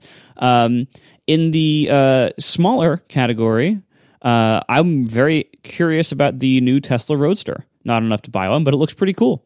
Al- Also, Aston Martin, whatever you know, Casey can tell me which Aston Martin to get, and uh, and then also, um, I'm not, I've never been in one. I'm not, I'm not sure that I would actually enjoy it, but I find the BMW i8 very attractive in person. Um, I think it looks striking and really in person. Uh, I would agree with that. The other thing, and I've said this in other places, I think, but the other car that I think is does not photograph terribly well, but I think is gorgeous in person, person is the Audi R8. I Uh, think yeah, I'll those agree. Do, I do, do not like the look of those on paper, but I think they are very pretty. They look person. better in person than they do in photos, but it is not to my taste. I can't handle the two tone panel on the side. It's just Eh, yeah, can- I it definitely it, it allows for some pretty ugly color combos. Like they they aren't all ugly. and even when it's not, there's a, there's a texture difference there that bothers me. Uh, and then finally, um, in the uh, small, fast, like kind of enthusiast category, uh, I have the Porsche Cayman, which I've also never been in, uh, but I've heard they're wonderful to drive, and they're mid-engine, which I've They never driven, uh, and so I'm I'm curious about that. Um, the only downside with the Cayman is that you're basically sitting on the ground, from what I can tell. And so my final pick uh, is the BMW M2. I thought you were going to pick a Jeep Wrangler. Oh God, no! Because like you the the M2, like it seems very similar to the 1M that I had, and that was a really fun car. And what I what I especially liked about the 1M is that it was a small, fast, sporty car, but that you were sitting at regular sedan height, not like sitting on the ground. And the M2 appears to basically be like the next version of that. And so I'm I'm very curious, like to possibly try one of those. Ultimately, though, like I'm so converted to electric at this point. What I really want BMW to make is an electric 2 series, but they don't seem interested in doing that anytime soon. Well, thanks to our sponsors this week Hover, Eero, and Clear. And we will see you next week. Now the show is over. They didn't even mean to begin. Cause it was accidental. Oh, it was accidental. John didn't research. Marco and Casey wouldn't let him. Cause it was accidental. Oh, it was accidental. And you can find the show notes at atp.fm. And if you're into Twitter, you can follow them at C A S E Y L I S S. So that's Casey Liss, M A R C O A R M E N T, Marco Arment, S I R A C U S A, Siracusa. It's accidental. Accidental. They didn't mean to. Accidental. Accidental. Tech podcast so long. I was uh, summoned to jury duty this week. Uh, I recognize this is not a popular opinion. I really hate jury duty. I, it makes me it, what some would call unreasonably angry. I call it perfectly reasonable. um, I really don't like jury duty, and I recognize why we do it the way we do. I think it's an incredibly broken, imperfect system and not the right solution. Uh, but that's just me, and everyone else seems to care about it a lot more than I do. So I'll just stop my complaining there. Going to jury duty makes me very angry. I don't like going. I don't like being there. I especially don't like how much they spend all this time showing you videos and stuff that thank you for going because I don't think it's dignified to be thanked for something you were forced to attend. Uh, that seems insulting at best uh, to legally kidnap me, force me to be there, and then say thanks for coming. Uh, anyway, last time I, I served jury duty, I I never got to a trial. It just basically made me wait in a jury waiting room to be maybe called to a courtroom for a few days. Eventually, I, I believe I even talked about it on the show. Eventually, I was called up for a court for, into into a uh, a courtroom, and I was kick, kicked out during voir dire because I said I didn't trust authority, um, which was Ah, I'd forgotten about that. Yes, Yeah. yes, yes. yeah. Anyway, but the vast majority of the time was not even in a courtroom. It was sitting in a jury waiting room with other potential jurors with nothing to do. And these are federal courts that I get summoned to. This is the Southern District of New York federal court. And the federal courts are extremely strict that you cannot bring any kind of electronics into the courtroom.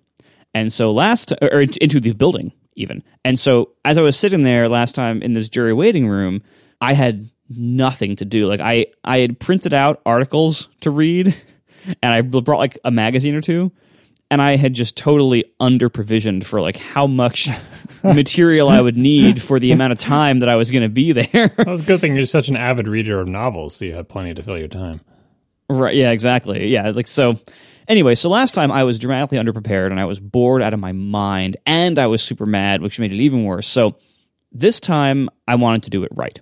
Now, as John mentioned, I think a normal person solution to this would be to bring a book.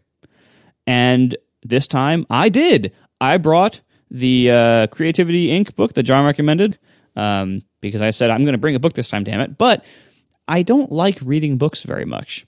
So I wanted more options than that. So for my mental health, I wanted a way to have my two favorite things music and podcasts. Now, you might assume, as one would, that I was out of luck because you aren't allowed to bring electronic devices to jury duty.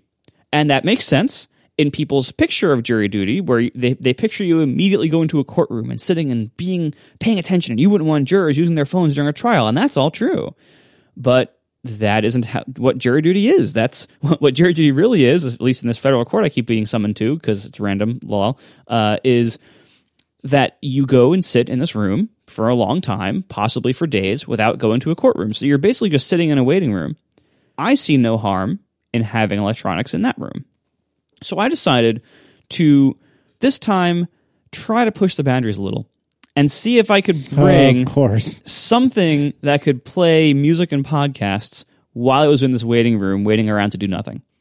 And ideally, I was even thinking like it'd be nice if I could have an e-reader or something so I wouldn't have to carry around paper books. I have a few ebooks I'd like to read. I didn't own any paper books that I really wanted to read that I haven't yet. So like I don't want to just buy a paper book just to bring here. Like if I have ebooks that I can read. So I'd like to bring an e-reader if possible and something that can play MP3s and and maybe one device that could do both would be ideal. I decided to be a lawyer about it. Like I looked at the exact wording of what the rule was.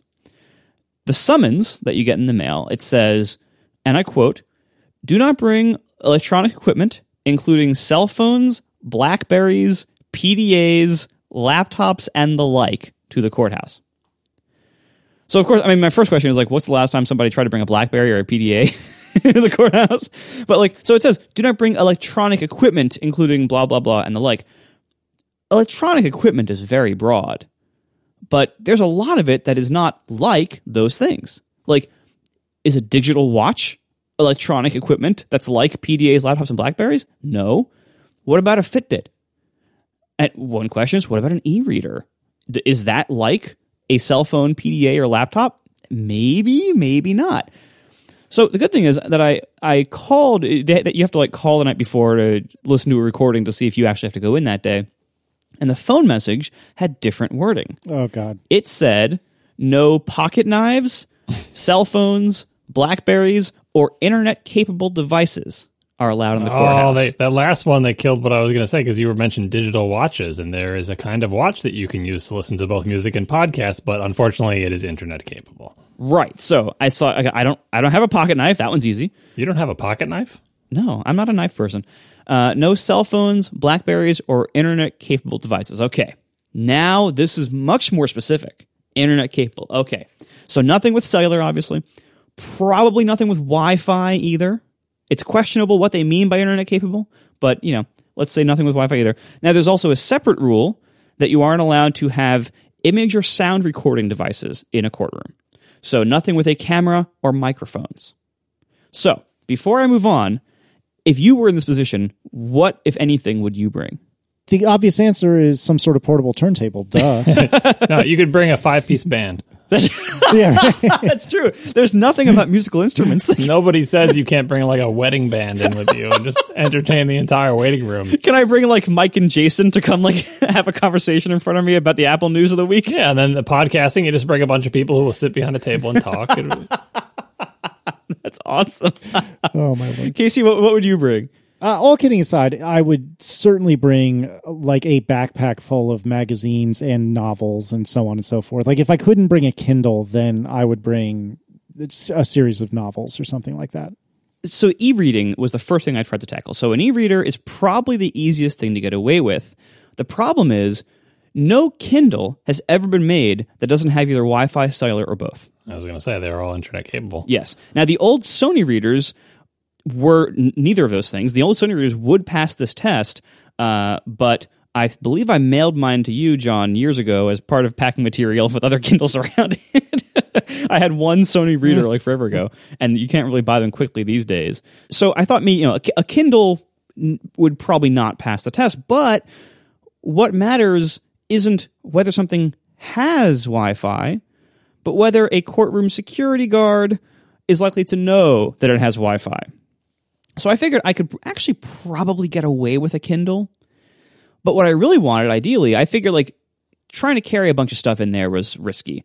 I wanted to only try to get one thing past them that was a questionable electronic device. So I really wanted a Kindle with a headphone jack so I could also play music and podcasts from it. Now, the only problem is I gave all those to John too. Like many Kindles have headphone jacks. I don't own any of them right now. The only one I right now, the only Kindle I own is a first generation Oasis. Not the current. The current one's the second generation. Um, and the first generation Oasis has no audio output at all. So if all it could do for me was the reading functions and just replace like a book, well, I could just bring a book. Like that's not that big of a deal. If I'm, if, if this device is only going to replace one book, it isn't worth the risk if it can't also be an audio player. Now I looked. The newest Kindles all support Bluetooth audio output. That could be great, except that they only support this for Audible audiobooks bought in the Audible app on the Kindle. So previous Kindles, back when they had headphone jacks, you could sideload music onto its memory by just like plugging it in through USB to your computer. You could like put music in a folder and it could play it. Modern Kindles can't do that anymore, apparently.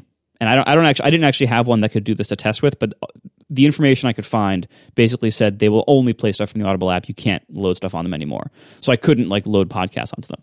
So between that and you know the my situation here, I figured e-readers were not going to work out. They have too little upside for too much risk. So I decided to stick with paper for my reading needs and only try to solve for music and podcasts electronically.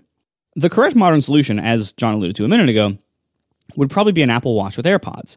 But the Apple Watch has Wi-Fi, some of them have cellular, and they all have microphones. And the Apple Watch is instantly recognizable to most people and most people know that Apple Watches are kind of like phones and they have phone like features. So I think any security guard, it would be a pretty high risk. Like they're probably not going to let an Apple Watch through because they know an Apple Watch is like a phone. And, you know, Bluetooth, again, I wasn't sure if I could re- really rely on that. You know, it is, it's not usually used to provide an internet service, although it can be. It's also, you know, it is a wireless electronic communication method. And I figured like the guards probably wouldn't be willing to debate this with me. you know? No. So I actually I, I thought like a little music player would be ideal. Uh, I actually have a little Sony music player that is otherwise perfect, except that it's very obviously an audio recorder. That's what it really is. It has these two giant microphones on the top, and it has a giant red record button on the front. So I figured that was too risky because you aren't allowed to record stuff. So clearly, that was not a good idea. So what I needed really was an iPod. You know, something that looks old and basic enough that any security guard would recognize it as just a music player. And they would know this has no internet or phone capabilities whatsoever. I was hoping you were going to say a Rio PMP 300 like I had way back in the day.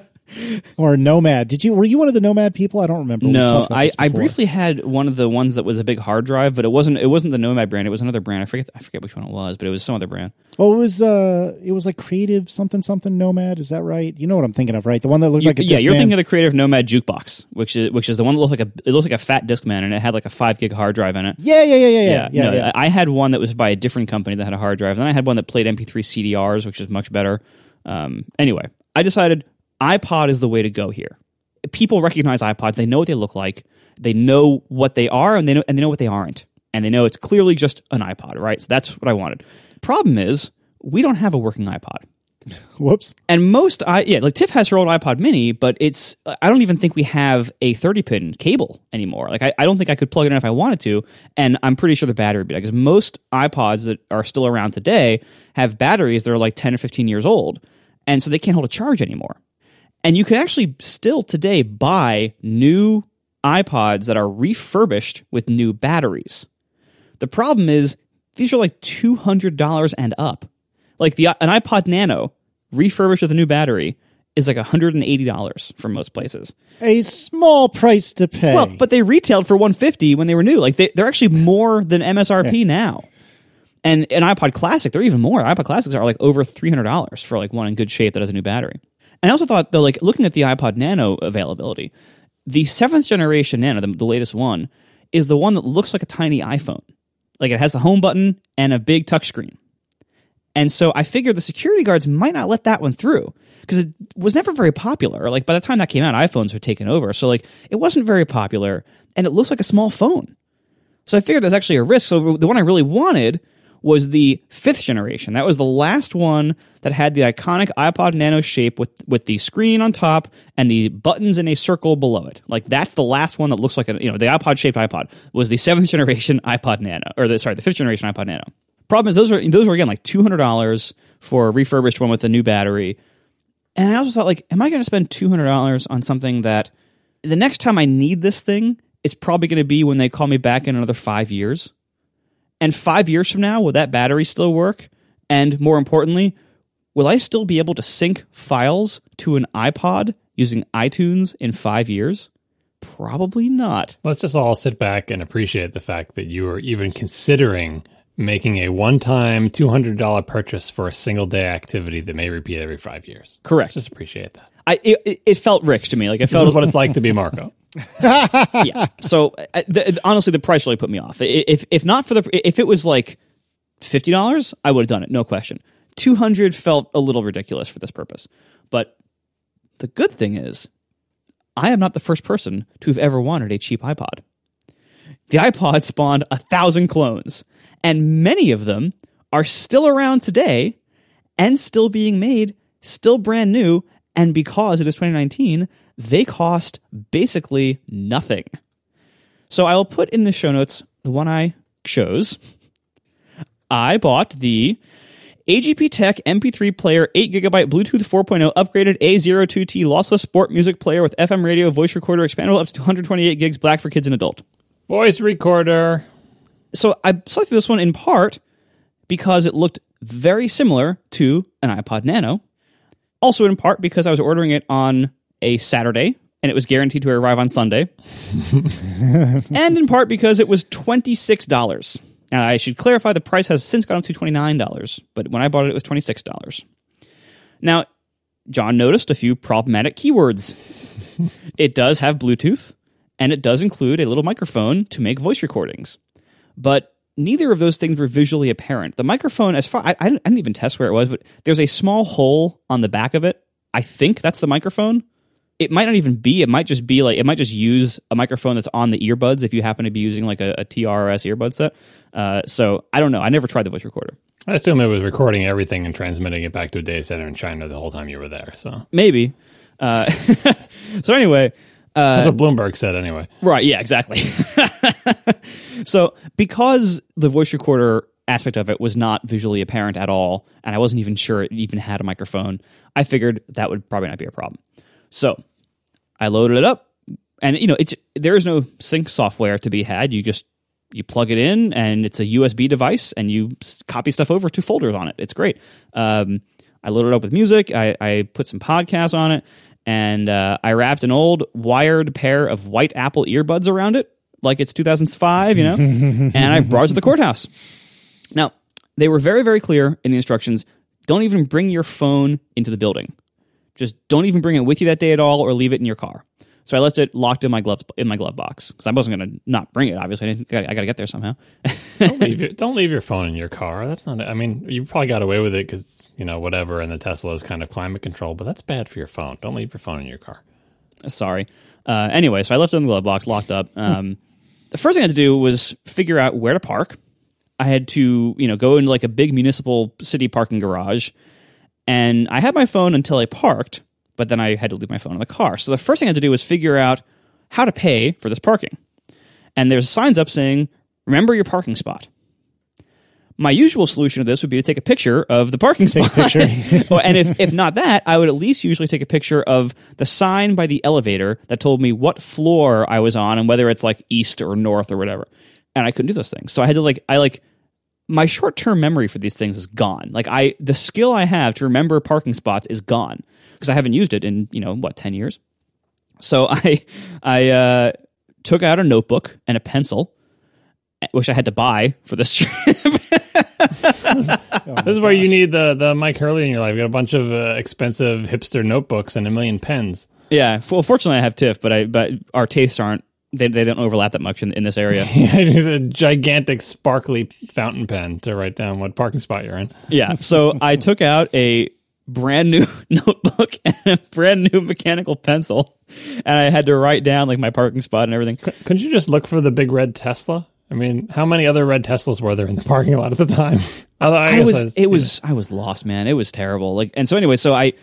I, I eventually found the pay station and the elevators and everything, and I paid. and I couldn't use Apple Pay. I had to use my credit card like an animal. and then, uh, then I had to find the courthouse from the parking garage, which was about a block and a half or two away. And so I walked out of the parking garage and basically immediately got lost. Like, it was like- I, I like walked up and down the block, went different directions. I'm like, where the hell? I, I, I had already forgotten even the name of the street that the courtroom was on. You know, you should have just printed MapQuest directions like we did back in Printed 2001. MapQuest? That's what I used to do. You just need a Hagstrom, is what you need. You should have you should have driven there without navigation too. Yeah, right. And so, like, eventually, I found like somebody was walking by in a suit, and I'm, I figured he probably knows where the courthouse is. So he's wearing a suit on a weekday morning. so I asked him, like, "Hey, you know where the uh, courthouse is?" And I couldn't have lucked out with a better guy. He points like across, like diagonally across the street, and he's like, "That one's county, that one's city, and around the corner from that one is federal." I'm like, great, all right, thanks. so I, uh, That's amazing. yeah, so I I went to the around the corner one. Eventually, found the federal. Like I thank God I would never would have found it on my own. Like it was it, it was I was gonna walk around a very long time before finding that. Uh, so it's like eh, finally like I, I'm a human uh, without a phone. Like I'm totally lost. Finally, I find this place. Um, and I of course I. I'm so mad when I get there that I have to do all this that I immediately wanted to take a picture of myself outside the courtroom or outside the building, like flipping it off, and realized I had no camera with me and couldn't do that. So I'm like, oh, here we go, modern life strikes again. You can still flip off the building even if there's no camera there to record it. It's not the same. Anyway, so It's, not the same. so the uh, so I get in, I go through the security. The security guards seem pretty nice, and you know take everything out, take everything out, take everything out. And then he said he, he glanced at the MP3 player, and initially he said he gave it a quick glance, and he said no electronics. Uh, but of course, I was trying to get. I'm like, it's just an MP3 player, sir. And and he stopped for a minute, and he looked more closely at it because you could tell, you know, it's like like it's like TSA, like they get they have to say the same thing a million times to everybody who comes in, so they're they're sick of it. They, they're not really thinking when they first say it. He actually take, took a look at it and he realized he, it looks like an iPod Nano with white headphones wrapped around it. And he he like asked the guard like in the next lane over, like, "Hey, we allow these now, right?" And so they mumbled to each other, and then he waved me through. He said, "All right, it's fine." So I had it. I got it through. I was able to bring Nice. a, an iPod like MP3 player into the courthouse, and uh, it was fine. So I can tell you finally, with my day of using it in the uh, in the waiting room, which was fortunately they sent us home early, and then we were done, and I don't have to go back because it turns out this week there weren't a lot of cases needing juries in White Plains.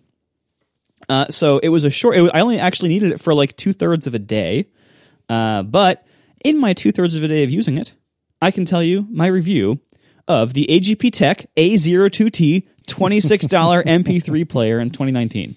Please carry on. Uh, it looks and feels like a $26 device.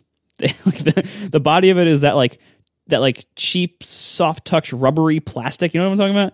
Yeah. Like it's it, like every every super cheap device is made from that now. Um, the screen is horrendous looking. Like the resolution is terrible. The viewing angle, it, like I don't think there is a good angle to view it. Like it's just if there is, I couldn't find it.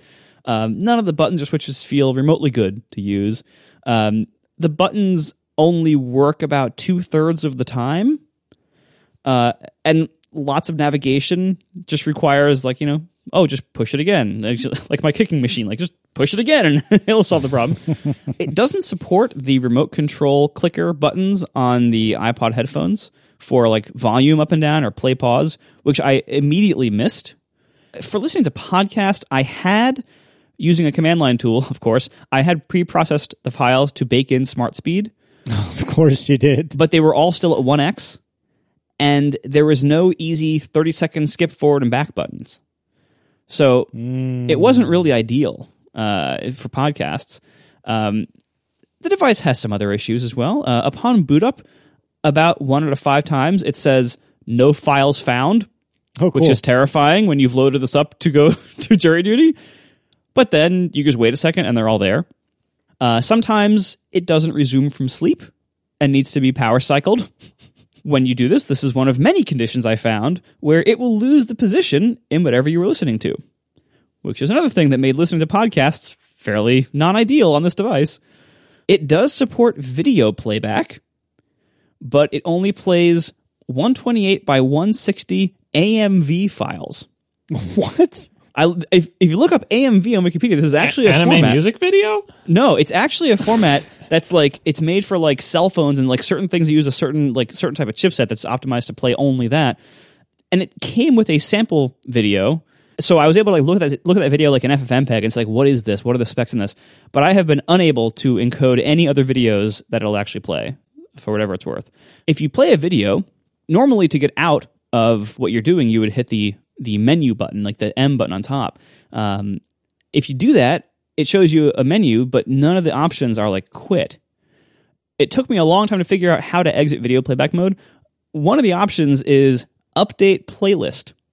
That's how you leave. Oh my goodness. So, you know, for video, not so good. Podcasts, not so good. For music, it's fine. You know, not great, but fine. Um, to play or pause, you often need to wake it up first, which often involves multiple button presses that often get lost or ignored. and my favorite thing is adjusting volume.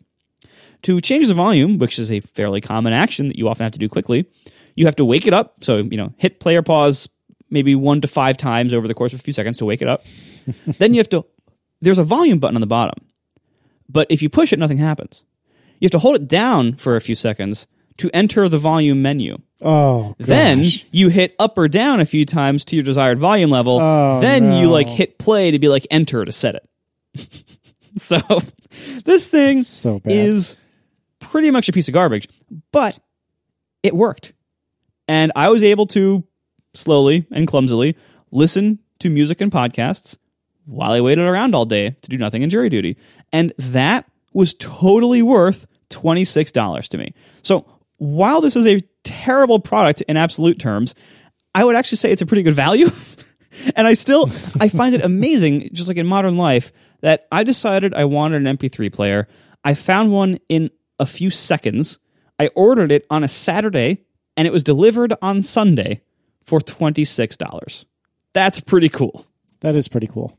I think you should have tried an iPod Shuffle because I know about the battery. I don't have battery's one. really old and it won't hold a charge. But like the Shuffle does everything you describe better. Retains your playback position, easy to change the volume, wakes up instantly, does all the thing you're supposed to do, and is much less likely to be flagged as electronics by a random security guard. Guard. That's what I would have gone with. Well, I don't, but I didn't have one. You don't have a Shuffle like in the house somewhere. No, the only iPod we own is Tiff's old Mini. What, what happened to all the old other ones? You sold them all. I, I never had that many. I, I had, I think we had a total of two shuffles ever, and one of them, at least, at least one of them died. I don't know what happened to the other one. Um, we had Tiff's iPod Mini, and I had a iPod Video, the 5G, I think, whatever the first video one was. I had that one, and that's it. I never owned a Nano, neither did Tiff, and I never owned any other like classic ones except for the video, and that was it. And that one, I think that one died like ten years ago or something. Like it, it's it, it died not recently. Probably could have found a Chinese knockoff iPod Shuffle, but then that wouldn't have actually worked. Like an actual Apple iPod Right. Shuffle would, would work. Yeah. It's kind of amazing they can screw that up that badly. And the volume changing thing, when you go into the volume menu and change it, do you get to hear what the new volume sounds like uh, while you're changing it? Yes. But you but you have to hit like the enter play button to exit the volume menu. so are you holding on to this for the next jury duty experience? I I might as well. I mean, it's more likely to work in 5 years than an ancient iPod. Well, we'll see. true. We'll see. You're gonna put it in the box that says jury duty, and you'll open it up, and it'll just be an exploded battery. Oh yeah. the plastic will all be like liquefied. Mm-hmm. Oh gosh. now, I'm also wondering if you were to do this again tomorrow for the sake of discussion, would you be spending any time splitting your podcast MP3s like in every minute so it's easier to seek effectively back to where you left off or like mark to yourself where you've left off cuz you say it loses your place a lot and and it's just not a very good music player. So that that's something my dad used to do all the time with like audiobooks that he would download like via MP3 or something like that, that he would slice them up so that instead of having each file be like, I don't know, a chapter or something like that, instead each file would be like 30 seconds or a minute or what have you, so that uh, it, so that it was easier for him to come back to where he was. that was going to be my next move. Like, so I mean, so I went to jury duty for one day and then was was not needed after that, and so I had a very short term of of using this.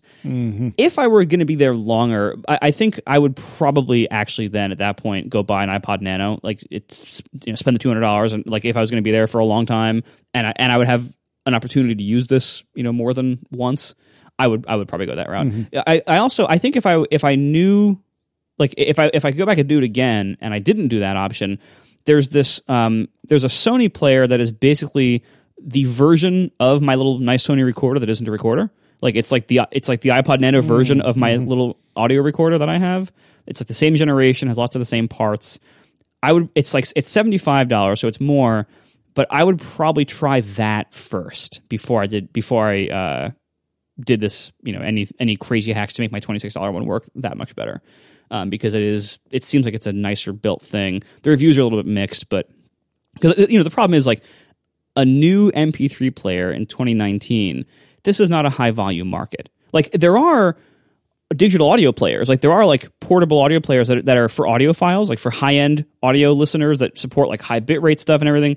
But those all look like phones because they all have these like they're all like the size of phones and they have they have like a big touch screen on them. There's actually very few that aren't touch screens. Um, but I, I wanted something that looked more like an iPod because I figured it'd be more likely to get through. Whereas something that looks just like a phone, which is all the high end models, I figured that was not likely to get through. Did you read any of your book? Nope.